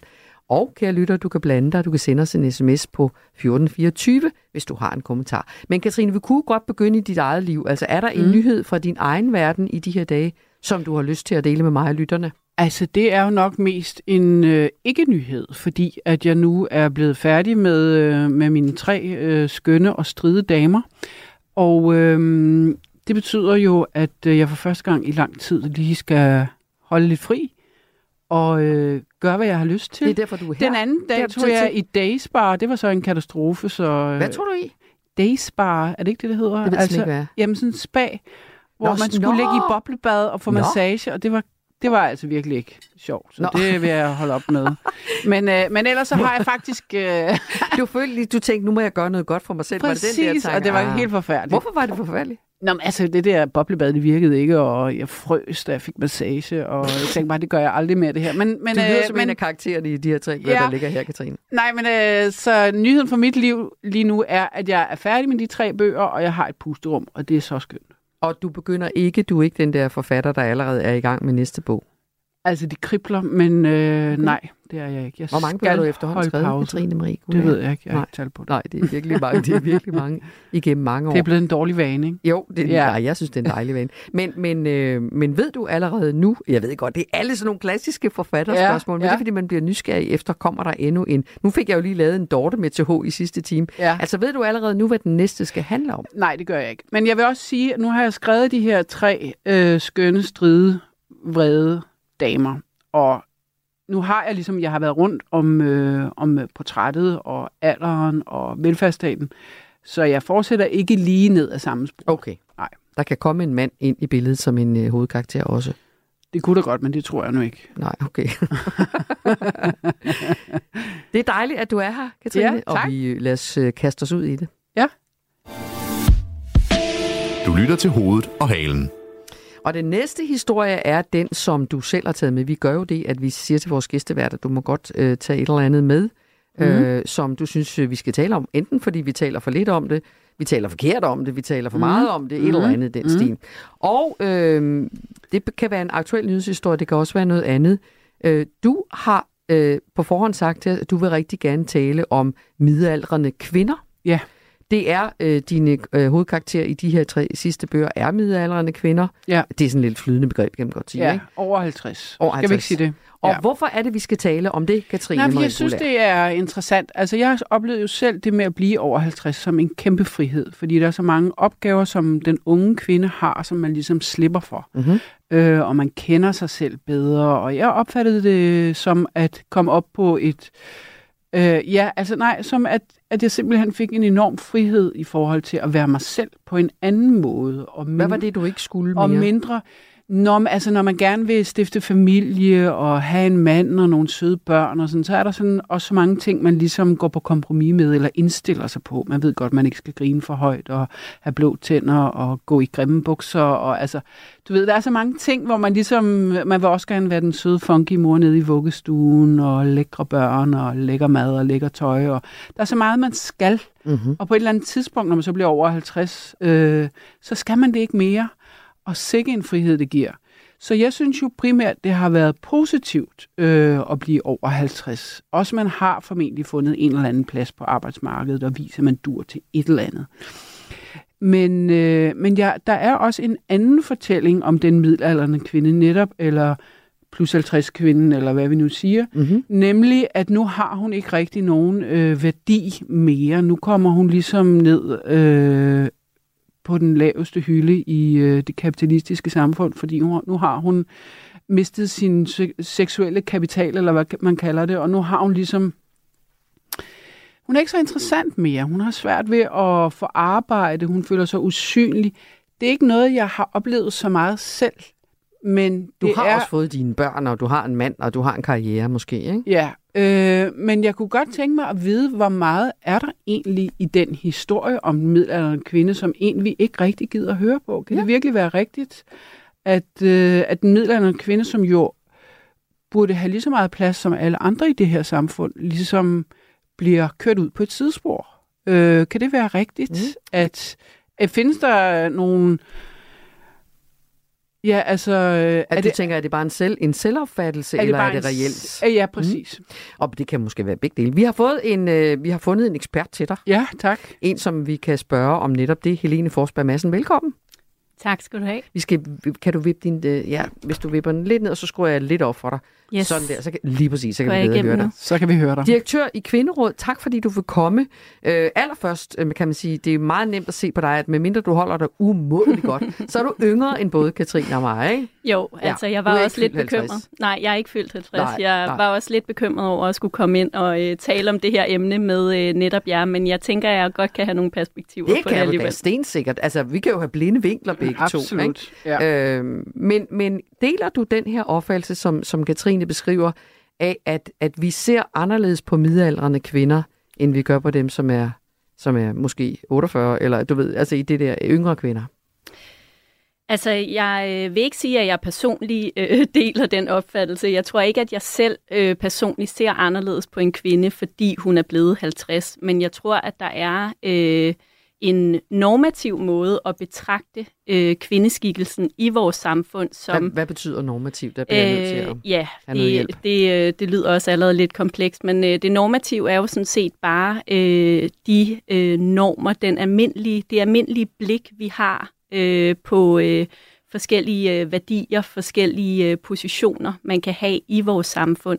Og øh, der tror jeg helt klart, at der er noget med, at øh, det at være kvinde, øh, det øh, forandrer sig jo over tid, og den måde samfundet ser på kvindens rolle, øh, er relateret til den alder, kvinden har. Mhm. Mm-hmm. Så jeg tror helt klart, at, øh, at der er et eller andet med et normativt blik, der forandrer sig rigtig meget, når man lige pludselig er midalderne, versus at være et tidligere sted i livet, hvor man skal i gang sætte sit liv, hvor man kan producere enormt meget, hvor man kan skabe succes og alle de her ting. Øh, så der tror jeg, der er et blik, der forandrer sig. Og hvad er det så for en blik, man har på den kvinde, der er blevet over 50 for eksempel? Øhm, ja, altså det er jo altid farligt at begynde at tale om, hvad det er for et blik, man har. Men jeg kan jo i hvert fald sige, at sådan rent anekdotisk har jeg talt med rigtig mange kvinder, som beskriver det her med, at man går fra faktisk at træde ind i et rum, for eksempel bare, og få øh, opmærksomhed automatisk, til så lige pludselig at være øh, usynlig i højere mm. grad. Øhm, jeg tror også, at der er rigtig meget noget med måden, kvinden selv føler sig, når man bliver 50, fordi vi jo i vores samfund måler rigtig meget på et menneskes værdi, ud fra hvad et menneske også kan præstere, for eksempel på arbejdsmarkedet, hvad et menneske kan levere, for eksempel i familielivet. Og der kan man sige, når man lige pludselig er 50, så øh, alle de her ting, man er blevet målt på, det bliver, vir- det bliver lige pludselig svært at præstere på. Så derfor gør det nok også noget ved ens selvfølelse at blive 50. Men en kvinde øh, på over 50 kan jo netop præstere meget mere på arbejdsmarkedet, end hun kunne før, altså hvis det er det, hun vil, fordi hun har jo ikke små børn mere, og hun har en sikkerhed i, hvad hun laver, altså hun burde jo være guld øh, på arbejdsmarkedet. Ja, og der tror jeg også, jeg vil sige, at der er øh, noget i vores samfund, som jeg i hvert fald oplever forandrer sig i de her år. Fordi hvis vi ser tilbage i historien, så var en kvinde øh, på 50 jo, ja langt tilbage, der var hun jo nærmest død. Øh, men, øh, men lidt tilbage i historien, der var en kvinde på 50 jo ikke en, hvor man tænkte, at man kunne gå ud og skabe noget nyt i sit liv. Men der ser vi jo i hvert fald i kulturen rigtig mange kvinder i dag, som, som faktisk lige pludselig begynder at, øh, og øh, lave et karriereskift, gøre nye ting, gøre op med nogle af de, de ting. Noget af det, du også er inde på, at man lige pludselig ikke gider finde sig i alt muligt pis mere, som man også ligesom bare siger, nu er det nok, nu skal jeg leve mit liv på den måde, jeg har lyst til. Og jo også en strømning lige nu, som begynder meget mere at tale om, jamen hvad er så den kropslige erfaring af at være kvinde øh, i denne her alder? Der er alt det her med overgangsalder, som vi har øh, snakket nok alt for lidt om, og alt det her med forskning i kvindesygdomme og alle de her ting, som der heldigvis er nogen, som begynder at tale rigtig meget om. Men jeg tror, at det vi skal bemærke, det er, at det er jo de kvinder, der taler om det, det er jo nogen, som allerede er inde i øh, en arena, hvor øh, der er opmærksomhed, og hvor der er anerkendelse, og hvor man har værdi i kraft af, at man har haft succes med et eller andet, eller stadigvæk skaber succes. Øh, så jeg tror mere problemet kan være for øh, kvinder, som måske har et helt ordinært arbejde, kvinder, som har puklet i velfærdssektoren hele deres liv, øh, og som lige pludselig står på øh, et hospital og tænker, kan jeg blive ved med at klare øh, alle de her ting? Hvad nu i min familie? Mine børn er ved at blive større. Jeg er ikke en, der har været ude at realisere mig selv, og nu er det ligesom for sent. Og jeg tror, at den kvinde øh, er der stadigvæk rigtig mange af i vores samfund, så vi skal passe på med nogle gange at øh, tro, at fordi nogen, øh, der står godt øh, rent kulturelt eller sådan, eller har øh, en værdi, har en opmærksomhed i vores samfund. Altså et forfa- en storsælgende forfatter, ja, som præcis. for eksempel vi nævner i flink Katrine Marie Gullager, ja. eller hvad? Ja, ja når man altså også, eller hvis du tog en pædagog, øh, kunne man jo godt forestille sig, hvis man havde arbejdet i 30 år, at man var begyndt at blive lidt, øh, lidt omsorgstræt. Ja. Og, øh, og så har man måske ikke så mange muligheder. Nej for at gøre noget andet? Nej, og jeg tror, at det er netop det, som, øh, som er lidt relevant, når vi taler om alt det her med synet på kvinder og også ligestilling øh, mere bredt.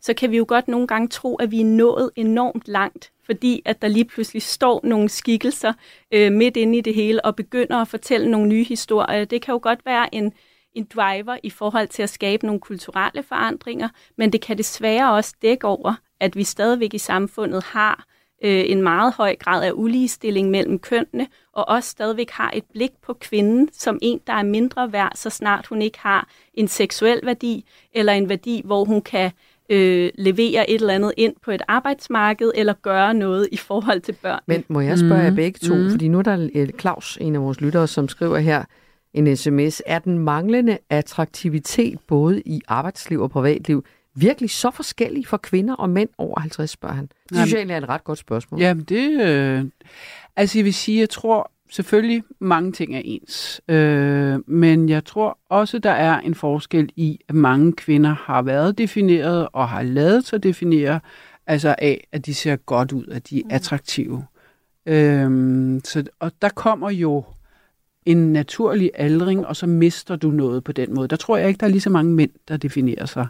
Altså det er ikke så tit, man siger om en mand, han er flot, eller han er smuk, eller på ikke lige så ofte, som man siger det om en kvinde. Mm-hmm. Så jeg tror også, der er en forskel. Men selvfølgelig, man kan sige, mænds værdi på arbejdsmarkedet falder vel også, hvis det er, det tror jeg i hvert fald, er nogle, bestemte, oplever, nogle bestemte fag, hvor man også bliver, bliver træt. Ja. ja. Mm.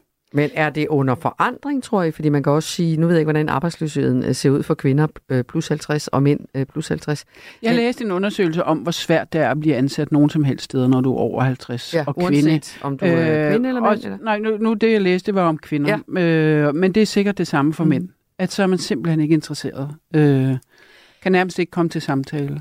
Nej, altså jeg må indrømme, jeg kender ikke præcis arbejdsløshedsstatistikken øh, her, men, øh, men det, som jeg har lyst til at sige, det er, at selvfølgelig kan de her ting godt gøre sig gældende for mænd også, men der er også et blik på manden, hvis vi taler om det her blik igen, hvor man nogle gange måske kan sige, nå, du er 50 år, og du er midt i livet og alt det her. Øh, og manden har måske ikke i lige så høj grad identificeret sig med det der med, netop som du siger, at være et sexobjekt, eller hvad det nu er, øh, man ikke er eller er. Øh, men måske heller ikke identificeret sig i lige så høj grad med at være øh, forældrerollen, den der, der har en funktion øh, for børnene hele tiden. Så jeg tror, der kan være nogle identitetsmæssige ting, som ikke rammer manden nødvendigvis lige så hårdt øh, lige på det tidspunkt. Det, der jo så rammer manden, det er jo særligt, når han holder op med at arbejde. Der har vi jo virkelig øh, noget, der går galt øh, for rigtig mange mænd her, fordi at der, øh, der bliver det lige pludselig svært at finde ud af, når, hvad, hvad er jeg så? Og der har kvinden måske oftere øh, flere øh, relationer, øh, har været mere vant til ligesom at have et indhold i livet, som har handlet om noget andet øh, end arbejde også.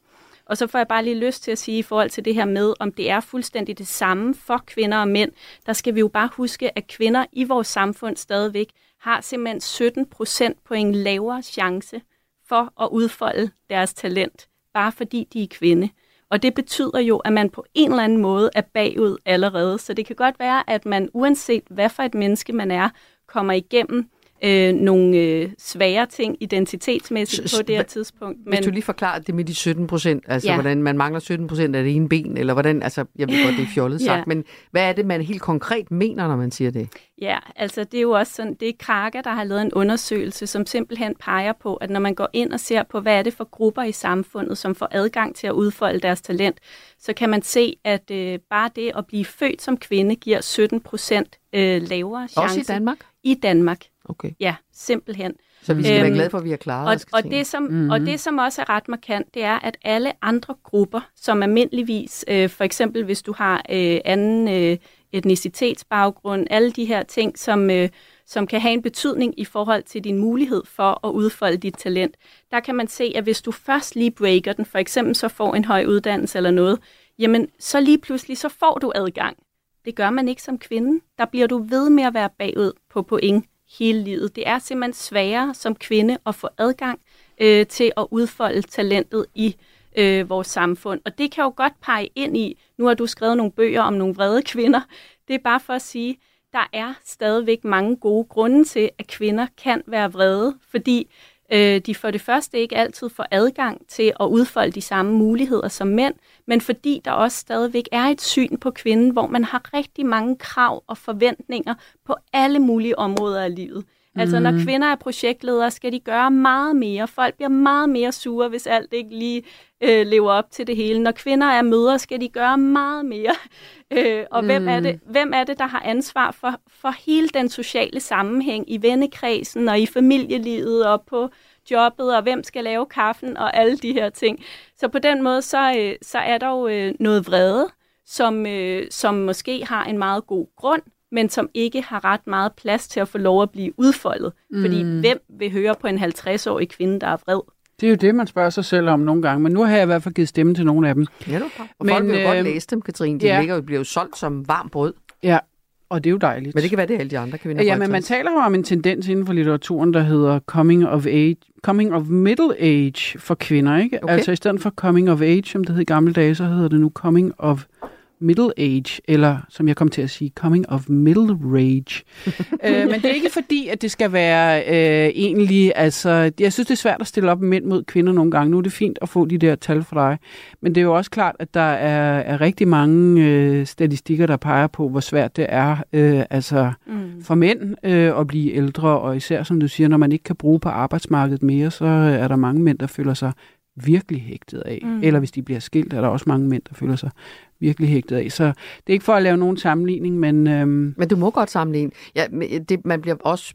Altså, det, når jeg bringer mænd ind i det, så er det fordi, man jo, vi jo måske også... Det er den der selv, øh, selv, selvfortælling, havde jeg sagt, som vi snakkede om de sidste timer også. Det er, hvorfor er der så få kvindelige eksperter i medierne, ikke? Ja. Det er jo lidt det samme her måske. Er det en selvopfyldende profeti? Er det, er det hjælper vi, vi er ikke gode nok til at hjælpe hinanden frem? Eller der er jo alle mulige aspekter i det, tænker jeg. Ikke? Mm. Er mændene bedre til at hjælpe hinanden? Osv. Men vil I sige, på baggrund af det, vi nu har hørt fra Helene, vil I så sige, at den er god nok? Altså, vil du, får du bekræftet dit indtryk af, at de er mindre værd, kvinder, der er fyldt 50? Mm, ja, både og. Altså, jeg, jeg mærker, at der, der, der sker noget i de her år. Øhm, øh, og man er jo også med til at styre det selv øh, i et vist omfang. Men det er også klart, at der er nogle kulturelle forestillinger øh, om, hvad kvinder skal leve op til, og hvad mænd skal leve op til, som, øh, som er besværlige, måske for begge parter, øh, at, at leve op til. Mm. Tror du, det ændrer sig, Helene, øh, inden vi vinker farvel til dig? Tror du, at det bliver anderledes, når du... Nu ved jeg ikke, hvor gammel du er, og det er også en gammel fordom, man, 38. ja, man, hvorfor må man ikke spørge kvinder? Det, det er også et eller andet helt, Ja, helt gammeldags, ja. ikke? Øh, men du er 38, vi sætter lige nogle år endnu. Tror du, det bliver anderledes, når du fylder 50? Jeg har i hvert fald en oplevelse, at meget har udviklet sig i Ja. synet på den 50-årige kvinde. Ja. Og så, øh, så tror jeg også, jeg har lyst til at sige, at mens vi nu har talt lidt om den negative side af det, så får jeg jo lyst til også bare lige at sige, at 50-årige kvinder, jamen de driver jo vores samfund. Altså hvis I kigger jer omkring, der er jo kvinder overalt, som gør en kæmpe indsats på alle de vitale samfundsområder. Så det jeg håber, det er, at vi bliver ved med denne her kulturelle bevægelse, hvor den 50-årige kvinde også får lov til at have en stemme, der ikke bare handler om at være mor, men også at være en kvinde med en krop, der også stadigvæk vil alt muligt og skaber nye øh, fortællinger om sig selv og hinanden. Men at vi også samtidig bliver bedre til at se alle de kvinder, som faktisk er dem, der får vores samfund til at løbe rundt i meget høj grad, og at vi i højere grad vil anerkende øh, alt det usynlige arbejde, som der hele tiden foregår, både i velfærdssektoren, i hjemmene og alle mulige andre steder i vores samfund. Tillykke med fødselsdagen, skulle jeg til at sige. Tak skal du have.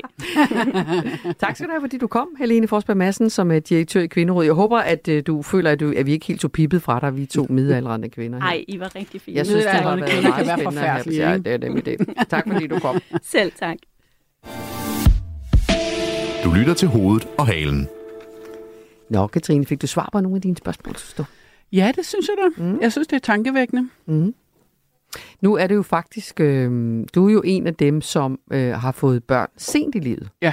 Ændrer det, tror du, øh, det kan jeg sige, jeg har en overskrift for alt for damerne her, ikke? derfor har jeg fået børn sent i livet. Nu står du, det er det Helene står, men du må gerne tage et billede, hvis det, det tag endelig et billede af stjerneforfatteren, der sidder herovre for mig. Okay, lige et øjeblik, så skal jeg lige det- tager vi smile. et billede. Ja, du må heller lige smile. Et sekunds øh, tavshed, fordi nu smiler vi lige. Eller Katrine smiler. Det er da bare ja. selfie-kulturen, der... Øh... Sådan. Se, en kvindelig rollemodel, som sidder i studiet øh, sammen med to andre kvinder. Katrine Marie Gulær. Øhm, nå, nu bliver det stadig endnu flere billeder.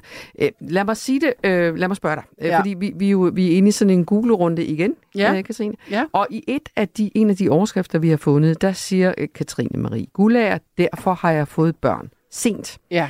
Det er for alt for damerne. Og jeg ja. tænker bare også på, om øh, det, som du kan huske den artikel, men også om det betyder noget for, hvornår man føler sig midaldrende. Ja, altså... Øhm, ja og nej. Altså, jeg, jeg ved, jeg har fået børn sent, men jeg synes jo stadigvæk, at jeg her over 50, der er mine børn jo alligevel så store, så at... Øhm, Du var 42, da du blev mor. Ja. I dag er det jo ikke ualmindeligt. nej, i dag er det jo ikke så ualmindeligt. Det var det måske dengang. Øhm, nej, egentlig ikke. Nå. Men jeg tænker bare, at hvis man... Jeg var 30, da jeg blev mor. Ja. Det er Ja. heller ikke helt ung. Nej. Men, men at man måske rø- skubber lidt på de der aldre, fordi man Ja, kan men det gør få- man selvfølgelig. Ja. ja. Du skal være bliver jo- ung og frisk. Og Ja, man bliver jo ung. Man, man er jo nødt til at forblive ung, kan man sige, sammen med sine børn. Ja. Hvorfor fik Hvad var du det ikke noget før? om? Ja, vi spurgte om det havde noget med de, med de 50-årige at gøre. Fordi hvis man er 42, når man bliver mor, ja. så er der kun 8 år med små børn, til man så pludselig bliver Ja, 50. ja, men, nej, men alligevel har jeg den her plus 50 øh, følelse af, af, fordi at de jo er Jamen, fordi de der grundlæggende ting er faldet på plads, at man, øh, man har fundet en eller anden øh, slags livspartner, og man har fået de børn, man, man skulle, og man har fundet sin plads, og man har nået en alder, hvor man også er blevet mere rummelig over for sig selv, og også vil eje sig selv, både det gode og det dårlige. Mm. Så det handler lige så meget om alle de ting, der sker i ens liv, som om ens alder i virkeligheden, ikke? Lyder det som? Jo, det er jo en blanding. Men hvorfor fik Så- du egentlig først børn, da du var... Jamen det- altså, de kom en del af det var jo, at jeg ikke havde lyst til at få børn for tidligt, fordi jeg synes jo, mine forældre havde været mange, meget unge, da de fik børn, og jeg havde lyst til at være øh, voksen. mere voksen, øh, og jeg havde lyst til at, at rejse, og jeg havde lyst til at gøre en masse ting, og jeg havde ikke lyst til at, at være bundet af et lille barn.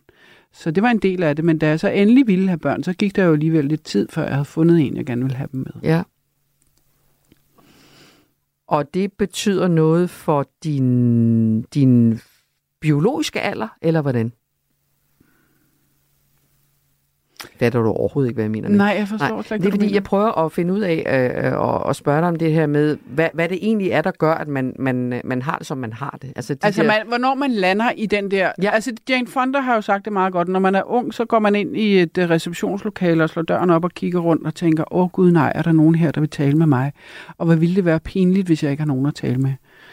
Og når man så er kommet ud der på den anden side, så smækker man døren op til det samme lokale og kigger rundt og tænker, kan jeg vide, om der er nogen her, jeg vil tale med?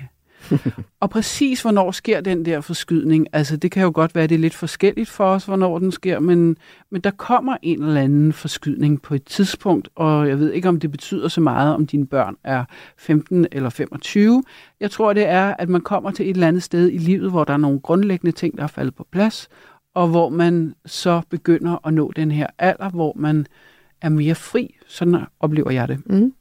En anden overskrift, øh, vi googlede os frem til i denne udgave af Hoved og Halen, som vi ville øh, præsentere dig for, det er denne, øh, Katrine Marie Gullager, du må gerne være for meget, det er, dig, det er dit liv, det er dig, der bestemmer. Ja.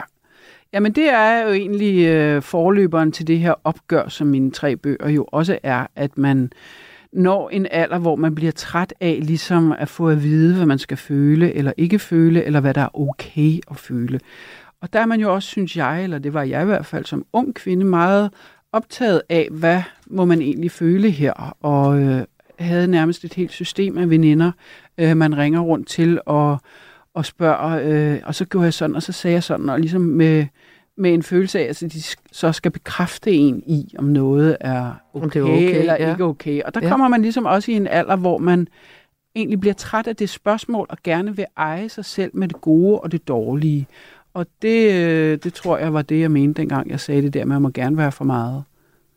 Er Fordi der- man kan jo også, altså, hvorfor skulle man bruge hele livet på at gå rundt og spørge sig selv, åh oh, nej, var jeg nu for meget? Ja. På et eller andet tidspunkt må man også ligesom eje det og sige, okay, nogle gange er jeg bare lidt for meget. Du taler så i dag med et menneske, som har været for meget det meste af sit liv, og som måske lidt tidligere i livet skulle have spurgt sig selv, er jeg mund for meget? Nemlig mig. Fordi for andre mennesker kan jo også godt slå sig på en, hvis man er for meget, ikke? Ja, ja, hvis men det er jo heller ikke, fordi jeg vil, vil give nogen carte blanche til at gå rundt og spille deres følelser ud over alle mulige andre, men der ligger jo en indre frihed i at forstå sig selv og kende sig selv og anerkende, hvordan man er. Gælder det også specifikt for kvinder, det der med at være bange for at være for meget, eller er det noget, der er for... Jeg synes bestemt, kvinder øh, både bliver pålagt øh, mange regler for, hvordan de skal opføre sig, men også selv har mange interne øh, regler for, hvordan, hvad de nu kan tillade sig. Mm-hmm. Altså inde i sig selv. Ja. Så man er sin egen værste dommer i virkeligheden. Mm, det kan godt blive lidt, øh, lidt for meget, synes jeg. Ja. Ja.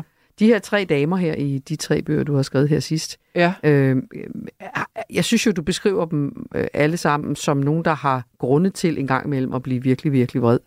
De er jo også, ja, men de er jo også vrede, fordi de har øh, nogle værdier, som de føler bliver overtrådt, Ja. eller trådt på. Ikke? Ja.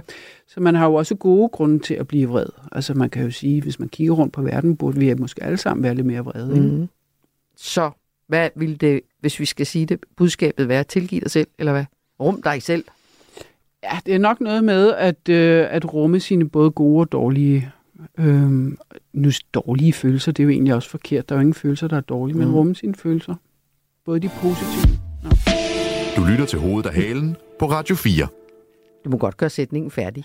Jamen rumme, altså så vil jeg sige rumme både de positive og de negative følelser, men det er jo også forkert. Der er jo ikke følelser, der er negative. Det er jo bare følelser, ikke? Mm. Du er i hvert fald solidarisk over for dem alle tre, synes jeg, i de tre bøger, mm. du har skrevet her senest. Ja. Nu skal vi tale om penge. Ja, endelig. Ja. Og lur mig om ikke, vi kan finde en kvindevinkel på det også. Vi er godt i gang med hele programmet Ja.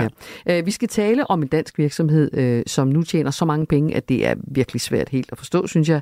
Årsregnskabet for medicinalgiganten Novo Nordisk kom jo i dag. Det er derfor, det er en del af hovedet og halen i, øh, i nyhedsstrømmen i dag.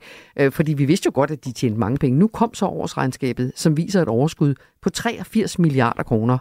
Øh, Og med de her mange penge, det kan jo ikke være anderledes, end at med penge følger magt. Man kalder nu Novo Nordisk for Europas mest magtfulde selskab. Det er der i hvert fald nogen, der gør. Og det er jo ikke mindst de her to omtalte slankeprodukter, Ozempic, Ozempic hedder det. Ja. Ozempic. Ozempic. Du står og griner, vores gæst står og griner mig, fordi jeg ikke kan udtale det. Hun har forstand på Novo Nordisk, og også hvad produkterne hedder. Slankeprodukter Ozempic og Vegovi. Det er også åndssvage navne, er det ikke det? Nå. De er i hvert fald ikke navnet, der har gjort, at, øh, at de ikke har solgt, for de har jo solgt simpelthen så meget over hele verden. Og Novo Nordisk har tjent styrtende med penge på dem her. Lad mig lige introducere hende, der står og griner mig. Det er Hanne Sindbæk. Velkommen, Hanne. Tak skal du have. Forfatter, foredragsholder og journalist. Du har skrevet en hel bog om Novo Nordisk. Inden vi snakker om det der med pengene, Hanne, ikke? så vil jeg lige spørge dig, Katrine. Mm. Hvor meget har du fulgt med i det her slankemiddel, og hvor mange penge de har tjent?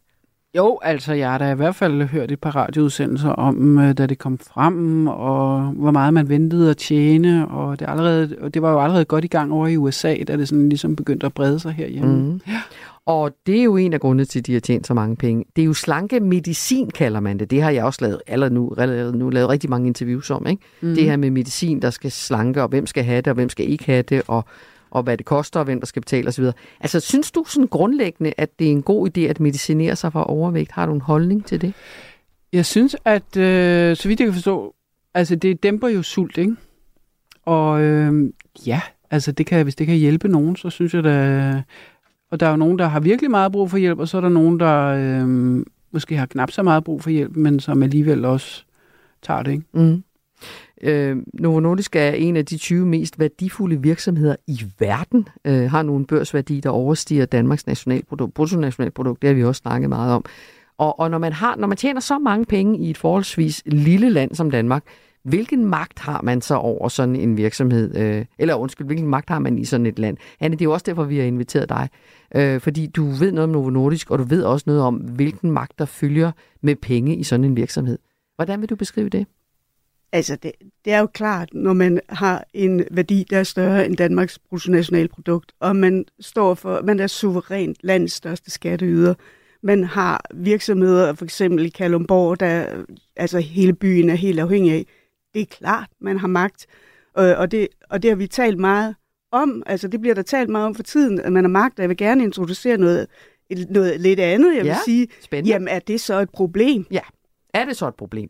Øh, øh, ikke umiddelbart. Det, det, jeg er langt, langt mindre bange for øh, Novo Nordisk magt, end jeg er bange for mere sådan arbitrære politikers øh, følelsesbetonede idé om, hvad vi nu skal gøre med en hel masse penge, okay. har tjent. Vil du ikke, hvis du nu kunne bestemme over Danmarks erhvervsliv, vil du så ikke hellere brede den der enorme øh, rigdom og evne til at tjene penge ud på flere virksomheder? Jamen, det er jo noget fuldstændig fjol. Hvorfor? Jamen, det, det kan man jo ikke. Du kan jo ikke sige, at øh, nu skal alle virksomheder have deres egen mini-Vigoи. Altså, det er jo fordi, vi har en virksomhed, som jo er 100 år gammel, ikke? og gennem 100 år har arbejdet sig frem til øh, nogle koncepter og nogle principper og, og nogle værdier, der gør, at de er, hvor de er. Altså, det jeg synes, vi... Altså, det er ikke fordi, Du får jeg... det næsten til at lyde, som om jeg er kommunist eller sådan Jamen, noget. det, det, det, det, du, du lød næsten sådan. Okay. No. Altså, brede Ej, jeg- værdi, værdierne ud over virksomheder. Hvad er det for noget at sige? Nej, altså det hun mener, nu skal jeg oversætte, hvad hun Tak. mener. Det hun mener er Tak, jo selvfølgelig, når der er sådan en kæmpe, kæmpe spiller med så meget magt, om det kunne blive et problem for vores demokrati og vores stat, at der ligesom er en enkelt spiller, der kunne, jeg siger ikke, de gør det, men kunne styre øh, Danmark, øh, altså ikke styre Danmark, det lyder også lidt for voldsomt, men altså ligesom for, for meget magt i forhold til den folkevalgte magt. Jamen, der er mange ting, der kunne blive et problem engang. Ja. Og jeg synes også, det er udmærket, at man har selvfølgelig et særligt øje på Novo Nordisk. Selvfølgelig skal være et særligt øje på, at de opfører sig ordentligt.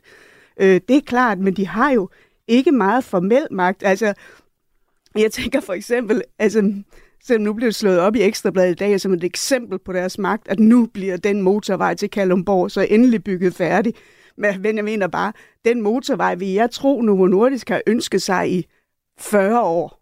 Ja. Ikke? Og det, nu bliver den bygget færdig. Tror I, det er Novo Nordisk hårde, hårde pres, der gør, at nu bliver Men bygget kunne du færdig? forestille dig en virksomhed, nu tager vi så ikke Novo Nordisk, men en eller anden virksomhed, som kunne misbruge den magt, de havde i kraft af, at de har så stor økonomisk magt, og ligesom over, omsætte det til politisk magt. Okay. Ja, jeg ved ikke, om det kan omsættes til politisk magt. Det er jeg Nå, faktisk altså, man meget i tvivl om. Man kunne jo lægge pres på politikerne Ja, og sige, hvis det I kan bliver man ved med at prøve. være så besværlige, Jamen, så det kan man flytter prøve. vi bare vores Mærsk, øh, arbejdspladser. Det kan man prøve, og så kan man se, hvad man så får, får ud af det. Altså, ja. de politikere, der er alt for blødsødende i forhold til noget, de skal jo også stå til regnskab. Så, så øh, altså, selvfølgelig kan man prøve med det, men jeg synes, vi skal komme tilbage til Novo Nordisk, som mm. ligesom er dagens emne. Ja, jamen, det var bare for, Øhm, at... at øh... Jeg skulle forstå med det. Ja. Ja, og jeg elsker, at I fuldstændig overtaget det her interview begge to. Nu er det mig, vi skal forstå lige pludselig. Men Ja. må, jeg, må, jeg, må jeg, Hanne, du er fuldstændig ret, vi taler om nu. Det er nu altså også Novo Nordisk, vi taler om. Men må jeg ikke alligevel lige insistere, som den kommunist, jeg nu kom til at lyde som før, ikke? Fordi det der med magt og penge hænger jo sammen. Og vi har fundet en, øh, en elite og magtforsker, du kender ham sikkert godt, han er fra Copenhagen Business School, Christoph Ellersgaard, som siger, at vi faktisk taler for lidt om den her stigende indflydelse og politisk magt, som Novo Nordisk kan have i hvert fald, ikke? Øh, det sagde han i Deadline hos øh, DR i december måned. Lad os høre en lille smule af, hvad han sagde. Det, jeg savner en samtale om, hvad vil det egentlig sige for et land at have en virksomhed, der er så meget værd, hvor så mange af vores allesammens pensionsopsparinger er bundet op i, i, i, i Novo Nordisk, og hvad, vil det, hvad betyder det, når, hvad kan man sige, når vi, hvad kan man sige, når politikernes gode historie om vækst er afhængig af en enkelt virksomhed. Kan du følge ham? Altså, hvad er det ved Novo Nordisk? Han du er jo kæmpe fan af den her virksomhed, vi kan jo høre det. Altså, hvad er det ved den, hvad er, ved, hvad er det ved Novo Nordisk, kan jeg også vente om at sige, som gør, gør, at du ikke er bekymret for den magt, der følger Jamen, med? det, det vil jeg super gerne sige noget Det om, for jeg bliver så øh, træt af at høre på ham, der synes nu, det er et kæmpe, kæmpe problem. De har altså, ja, det er også en kæmpe, kæmpe fordel, at alle pensionskasserne nu bliver fyldt med nogle nordiske penge. Det er en kæmpe, kæmpe fordel, at der bliver fordelt så mange penge i det danske samfund. Novo Nordisk har valgt at blive i Danmark, og være i Danmark, og betale skat i Danmark, og bruge alle deres fondspenge på danske projekter. Det er da dejligt. Og så kommer der selvfølgelig nogle ting, vi skal, vi skal have øje for. Nå, dog Øh, alligevel. Jamen, selvfølgelig. Det er en Okay. kæmpe stor virksomhed. Vi skal have øje for så? den. Ja. Øh, nej, det jeg vil gerne vil fortælle om nogle nordisk. Og, jeg er jo ikke sådan på den måde fan. Nej, jeg driller dig bare lidt. Nå, men det er bare fordi, at jeg har egentlig ikke sådan selv nogle super duper øh, hyggelige oplevelser i forhold til Novo Nordisk. Men, øh, men jeg, jeg ved bare så meget om den virksomhed, og hvordan den er bygget, og hvordan den er drevet. Og det er noget af det, der gør, at jeg ikke er så nervøs for deres magt, fordi det er jo ikke en kalif, der sidder heroppe, og som tager en beslutning en dag, og som lægger et pres på en eller anden kommune, eller statsminister, eller hvad ved jeg. Der er et kæmpe system, jeg vil sige, at checks and balances i den virksomhed, den er det, man kalder værdidrevet. Det er lidt poppet ord, men... Hvad betyder det her? Det betyder, at de har nogle regler for, som de tager meget alvorligt for, hvordan man skal være og opføre sig i Novo Nordisk. De kalder det The Novo Nordisk Way. Det har kørt sådan i mange år. Det er faktisk sådan, at man også har taget den beslutning, at sådan driver man Novo Nordisk ikke bare i Danmark, men i verden. De har et øh, virkelig anderledes system for at sørge for, at de her værdier bliver der levet op til. Hvad er, de det har, for, hvad er det værdier for det eksempel? kan være for eksempel være ligeværd. Altså man skal behandle hinanden ordentligt og ligeværdigt. Man skal tage øh, det etiske ansvar øh, alvorligt. Man skal tage øh, alvorligt sit ansvar i forhold til lokalsamfund og alle mulige stakeholders. Så noget, det er de meget, altså jeg næsten mm. sige, jeg synes jo også, at Novo Nordisk er lidt en kult. Altså de er så meget op på de her ting, at de, at de nærmest har sådan nogle religiøse stjerner i øjnene, når, altså hvem som helst i Novo Nordisk, du taler med, har det. Men noget, der for eksempel er sjovt, det er, at man kan, det er jo værdier, det er sådan noget, man kan skrive, og så, så står det der og ser pænt ud, ikke? Øh, men det er meget vigtigt for dem, at det bliver øh, taget alvorligt. De har et korps. Øh, siden fem- 90'erne har de haft et korps af seniormedarbejdere, folk, der har været ledere i Novo Nordisk i mange, mange år, hvis opgave det er at rejse rundt til alle Novo Nordisk, utrolig mange øh, øh, hvad hedder det, øh, virksomheder i Filialer, eller- verden, Ja. Mm. øh, og udelukkende koncentrere sig om at, at tjekke, lever de op til de værdier der? Lever ledelsen op til de værdier? Altså, det er ikke nødvendigvis nemt for en leder i Korea at lede på en dansk måde, men det skal han. Og det er det, de tjekker. De tjekker ikke penge, og har de nu også alle de der... Øh, øh, har de nået de mål, de skulle? Udelukkende det der. Det tror jeg ikke, der er nogen andre virksomheder i verden, der har. Og det er effektivt, for det bliver man målt på som leder i Novo Nordisk. Mm-hmm. Hvad, hvad siger du, Katrine? Gør det dig Ja, tryggere nu, at øh, det er jamen, værdi, øh, værdisæt, der skal følges? Jo, men jeg tænker, øh, nu vil nok tænke mere på, hvordan Novo Nordisk i alle de lande, hvor de så er, jeg ved ikke engang, hvor mange lande, om de, De så... har bare alene produktion på fem kontinenter. Ja, okay. Det er helt skørt. Ja. Virkelig mange steder. Men så vil man tænke mere på sådan overenskomst og løn Det- og ansættelsesforhold. Det tror jeg ikke, du behøver og- bekymre dig om. Okay, Jamen, det er da dejligt. Fordi det bliver kørt efter danske værdier. Ja. Øh, og det, det er et valg, de tog på et tidspunkt. Ja. Øh, og som ikke nødvendigt, men det er også et valg, man kan tage, når man er skide rig, og det har Ja, altid været ja, rige. Altså, ja. det er nemmere at være sød og rar og hensynsfuld, hvis man har penge. Ja. Og det har nogle nordiske altid haft. Mm. Og det er de så. Mm. Øh, men tilbage til det med magten, vil jeg sige, ja, Lars Fruergaard er CEO for Novo Nordisk, ikke? men han kan, han kan ikke bare sidde og bestemme og gøre et eller andet. Han er også under det der, hvad skal man kalde det, system af de der værdier, han skal leve op til. Og, og, og han er, ligesom alle andre, der har været topleder i Novo Nordisk, opvokset i den virksomhed, og ved de der værdier. Altså hvis ikke, hvis ikke du lever op til det, jamen så, så er du ikke leder i Novo Nordisk. Så, Hanne, hvis jeg skal forstå dig her afslutningsvis, så er du blandt andet tryg ved Novo Nordisk øh, enorme omfang og indtjening osv., fordi det faktisk er en virksomhed, som er baseret på noget andet end nødvendigvis bare indtjening. Er det rigtigt forstået? Øh, det, Eller skal det, vi have Katrine til at Det er en af tingene. Ja. Altså, en, en anden af tingene er, at de har det der... Øhm, at de tager det... Jeg vil lige fortælle en lidt sjov Så historie. skal du det hurtigt, fordi tiden den, den går så hurtigt. Under coronaen, der ja. kan I godt huske, vi vidste ikke vores levende råd, vi kunne ikke skaffe øh, værnemidler og tests og hvad ved jeg, ikke? Pludselig en dag, så stod der hvide telte overalt. Pludselig, faktisk fra den ene dag til den anden, og vi kunne pludselig blive testet. Og jeg tænkte dengang, det der, det har Novo Nordisk skrevet all over. Men jeg har først jeg fået det bekræftet, for det er et par måneder siden, der jeg officielt fået bekræftet, ikke? at det var dem, der var gået ind, fordi de har den der, øh, det kan du kalde magt, øh, du kan også kalde det samfundsansvar, og så kan du tale en evne til at øh, agere, til at Mhm. få noget De gjort. rykker. Ikke? De rykker nemlig. Hanne, vi øh, ser nu på øh, Novo Nordisk med nye øjne, ikke fordi der er nogen, der siger, at de misbruger deres magt, men magt, det har de i hvert fald. Har Også de. magten til at gøre gode ting, som du beskrev det her til sidst. Tak skal du have, fordi du kom. Øh, Hanne Sindbæk, forfatter, foredragsholder og journalist, og som også har skrevet en bog om Novo Nordisk. Du lytter til hovedet og halen.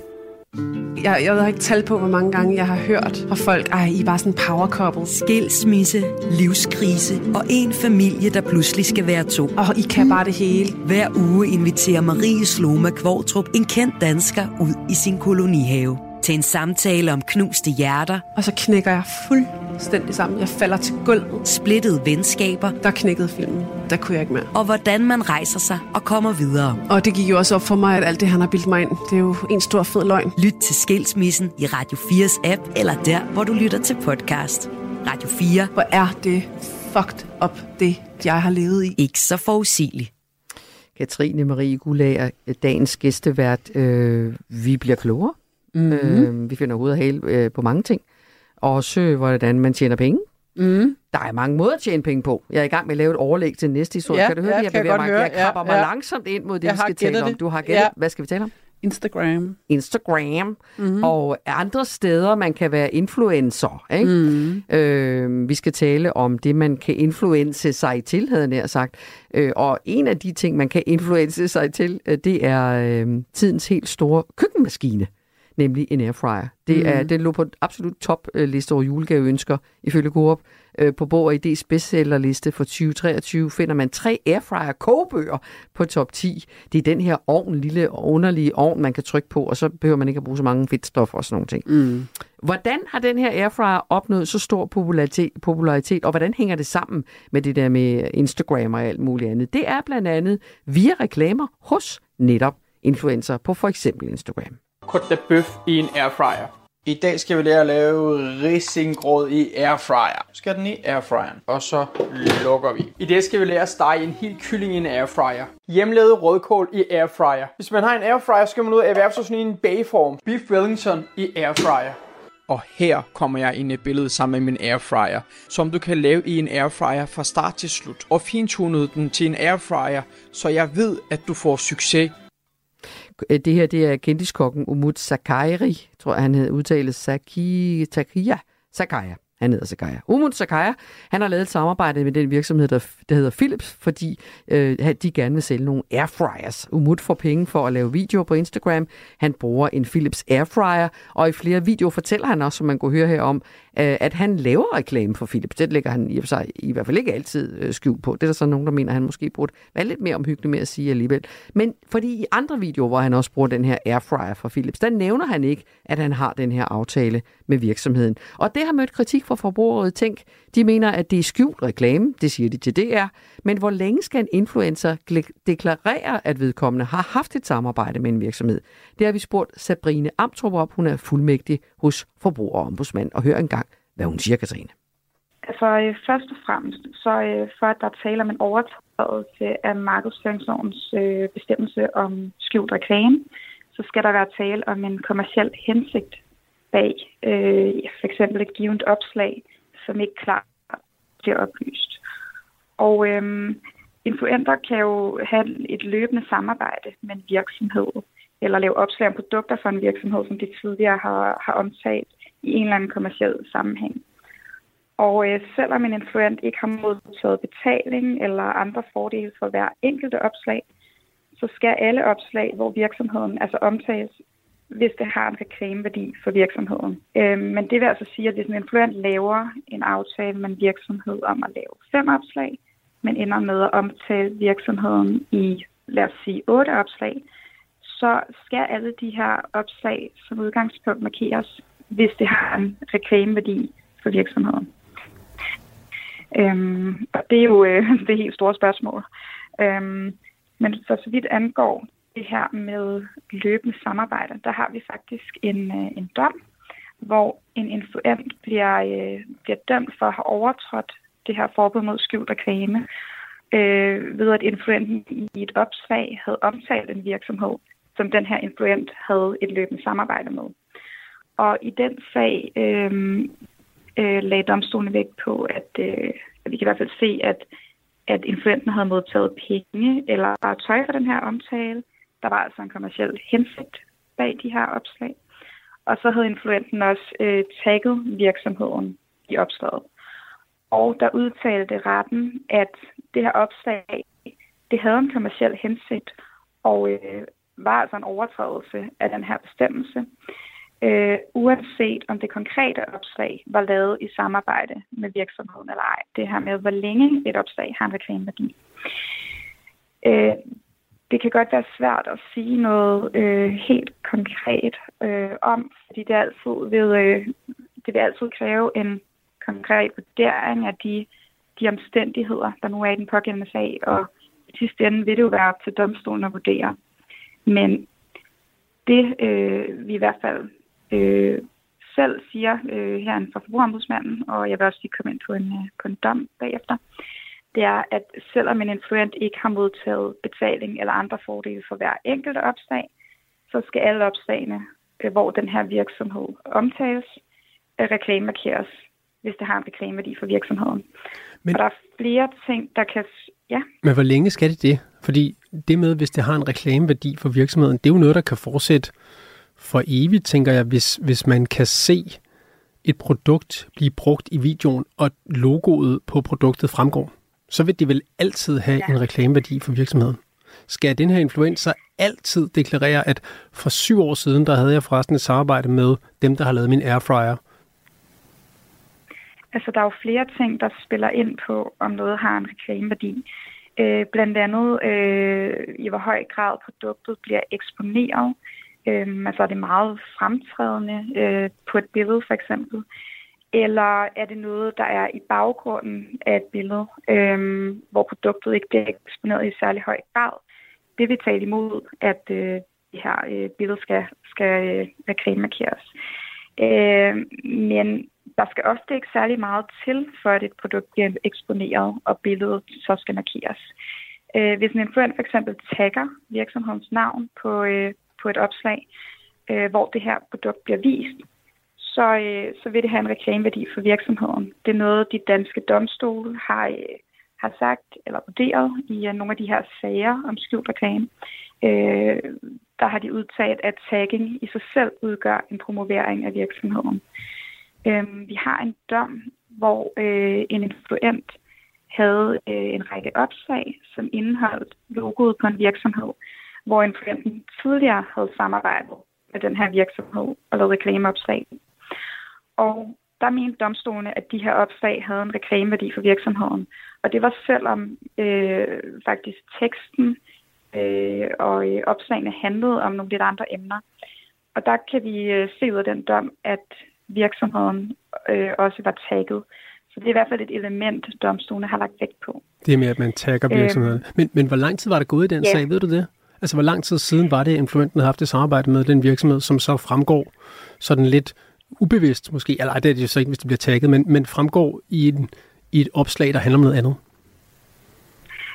Altså nu, jeg kan ikke lige huske øh, præcis, hvor lang tid der var gået, men, øh, men i den her sag, der var tale om et, øh, et ambassadørskab, som den her influent havde haft for virksomheden. Øhm, så derfor øh, var den her, havde den her influent jo lavet flere opslag, og øh, var måske på en eller anden måde øh, blevet lidt ansigt, eller i hvert fald var det, altså må man gå ud fra, at det har været tydeligt for, for følgerne øh, gennem en periode, at den her influent lavede noget reklame. Det lå ikke vildt lang tid efter. Øhm, altså det er ikke, okay. der var tale om, om flere år.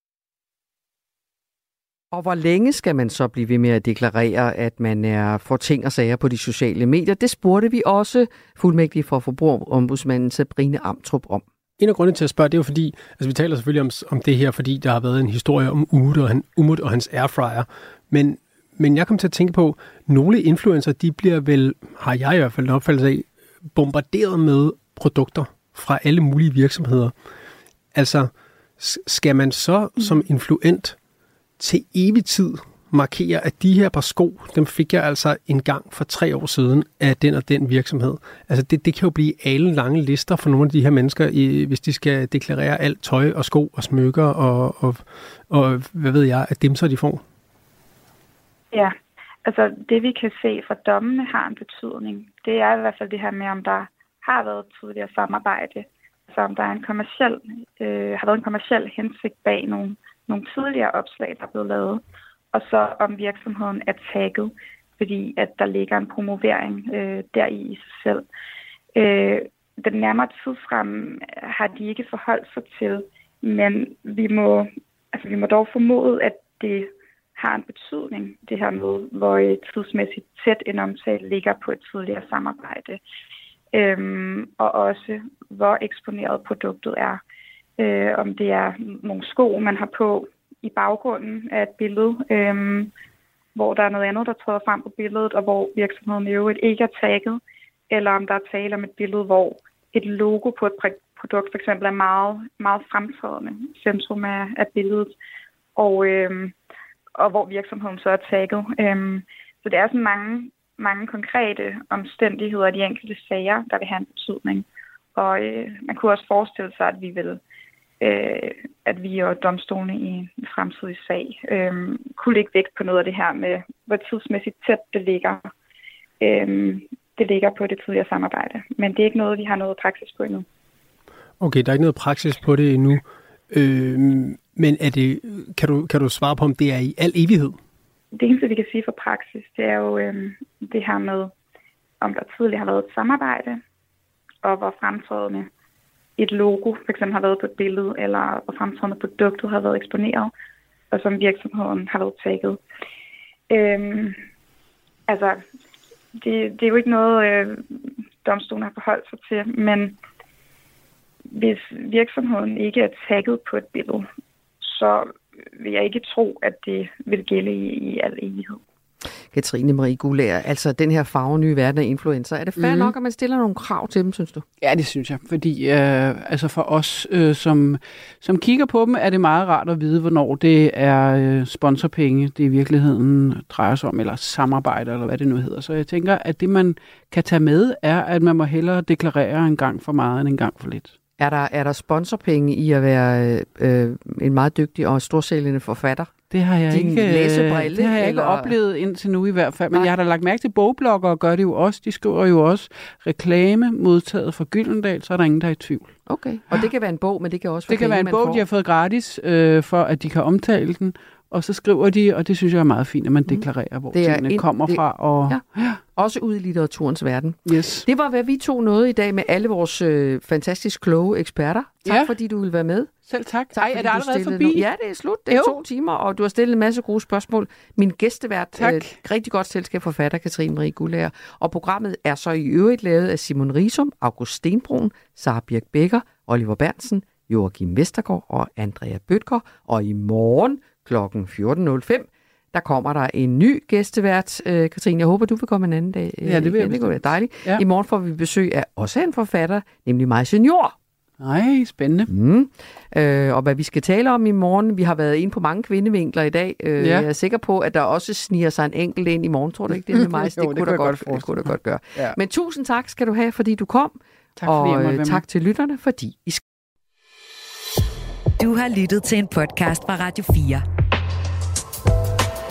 Find flere episoder i vores app, eller der, hvor du lytter til podcast. Radio 4. Ikke så forudsigeligt.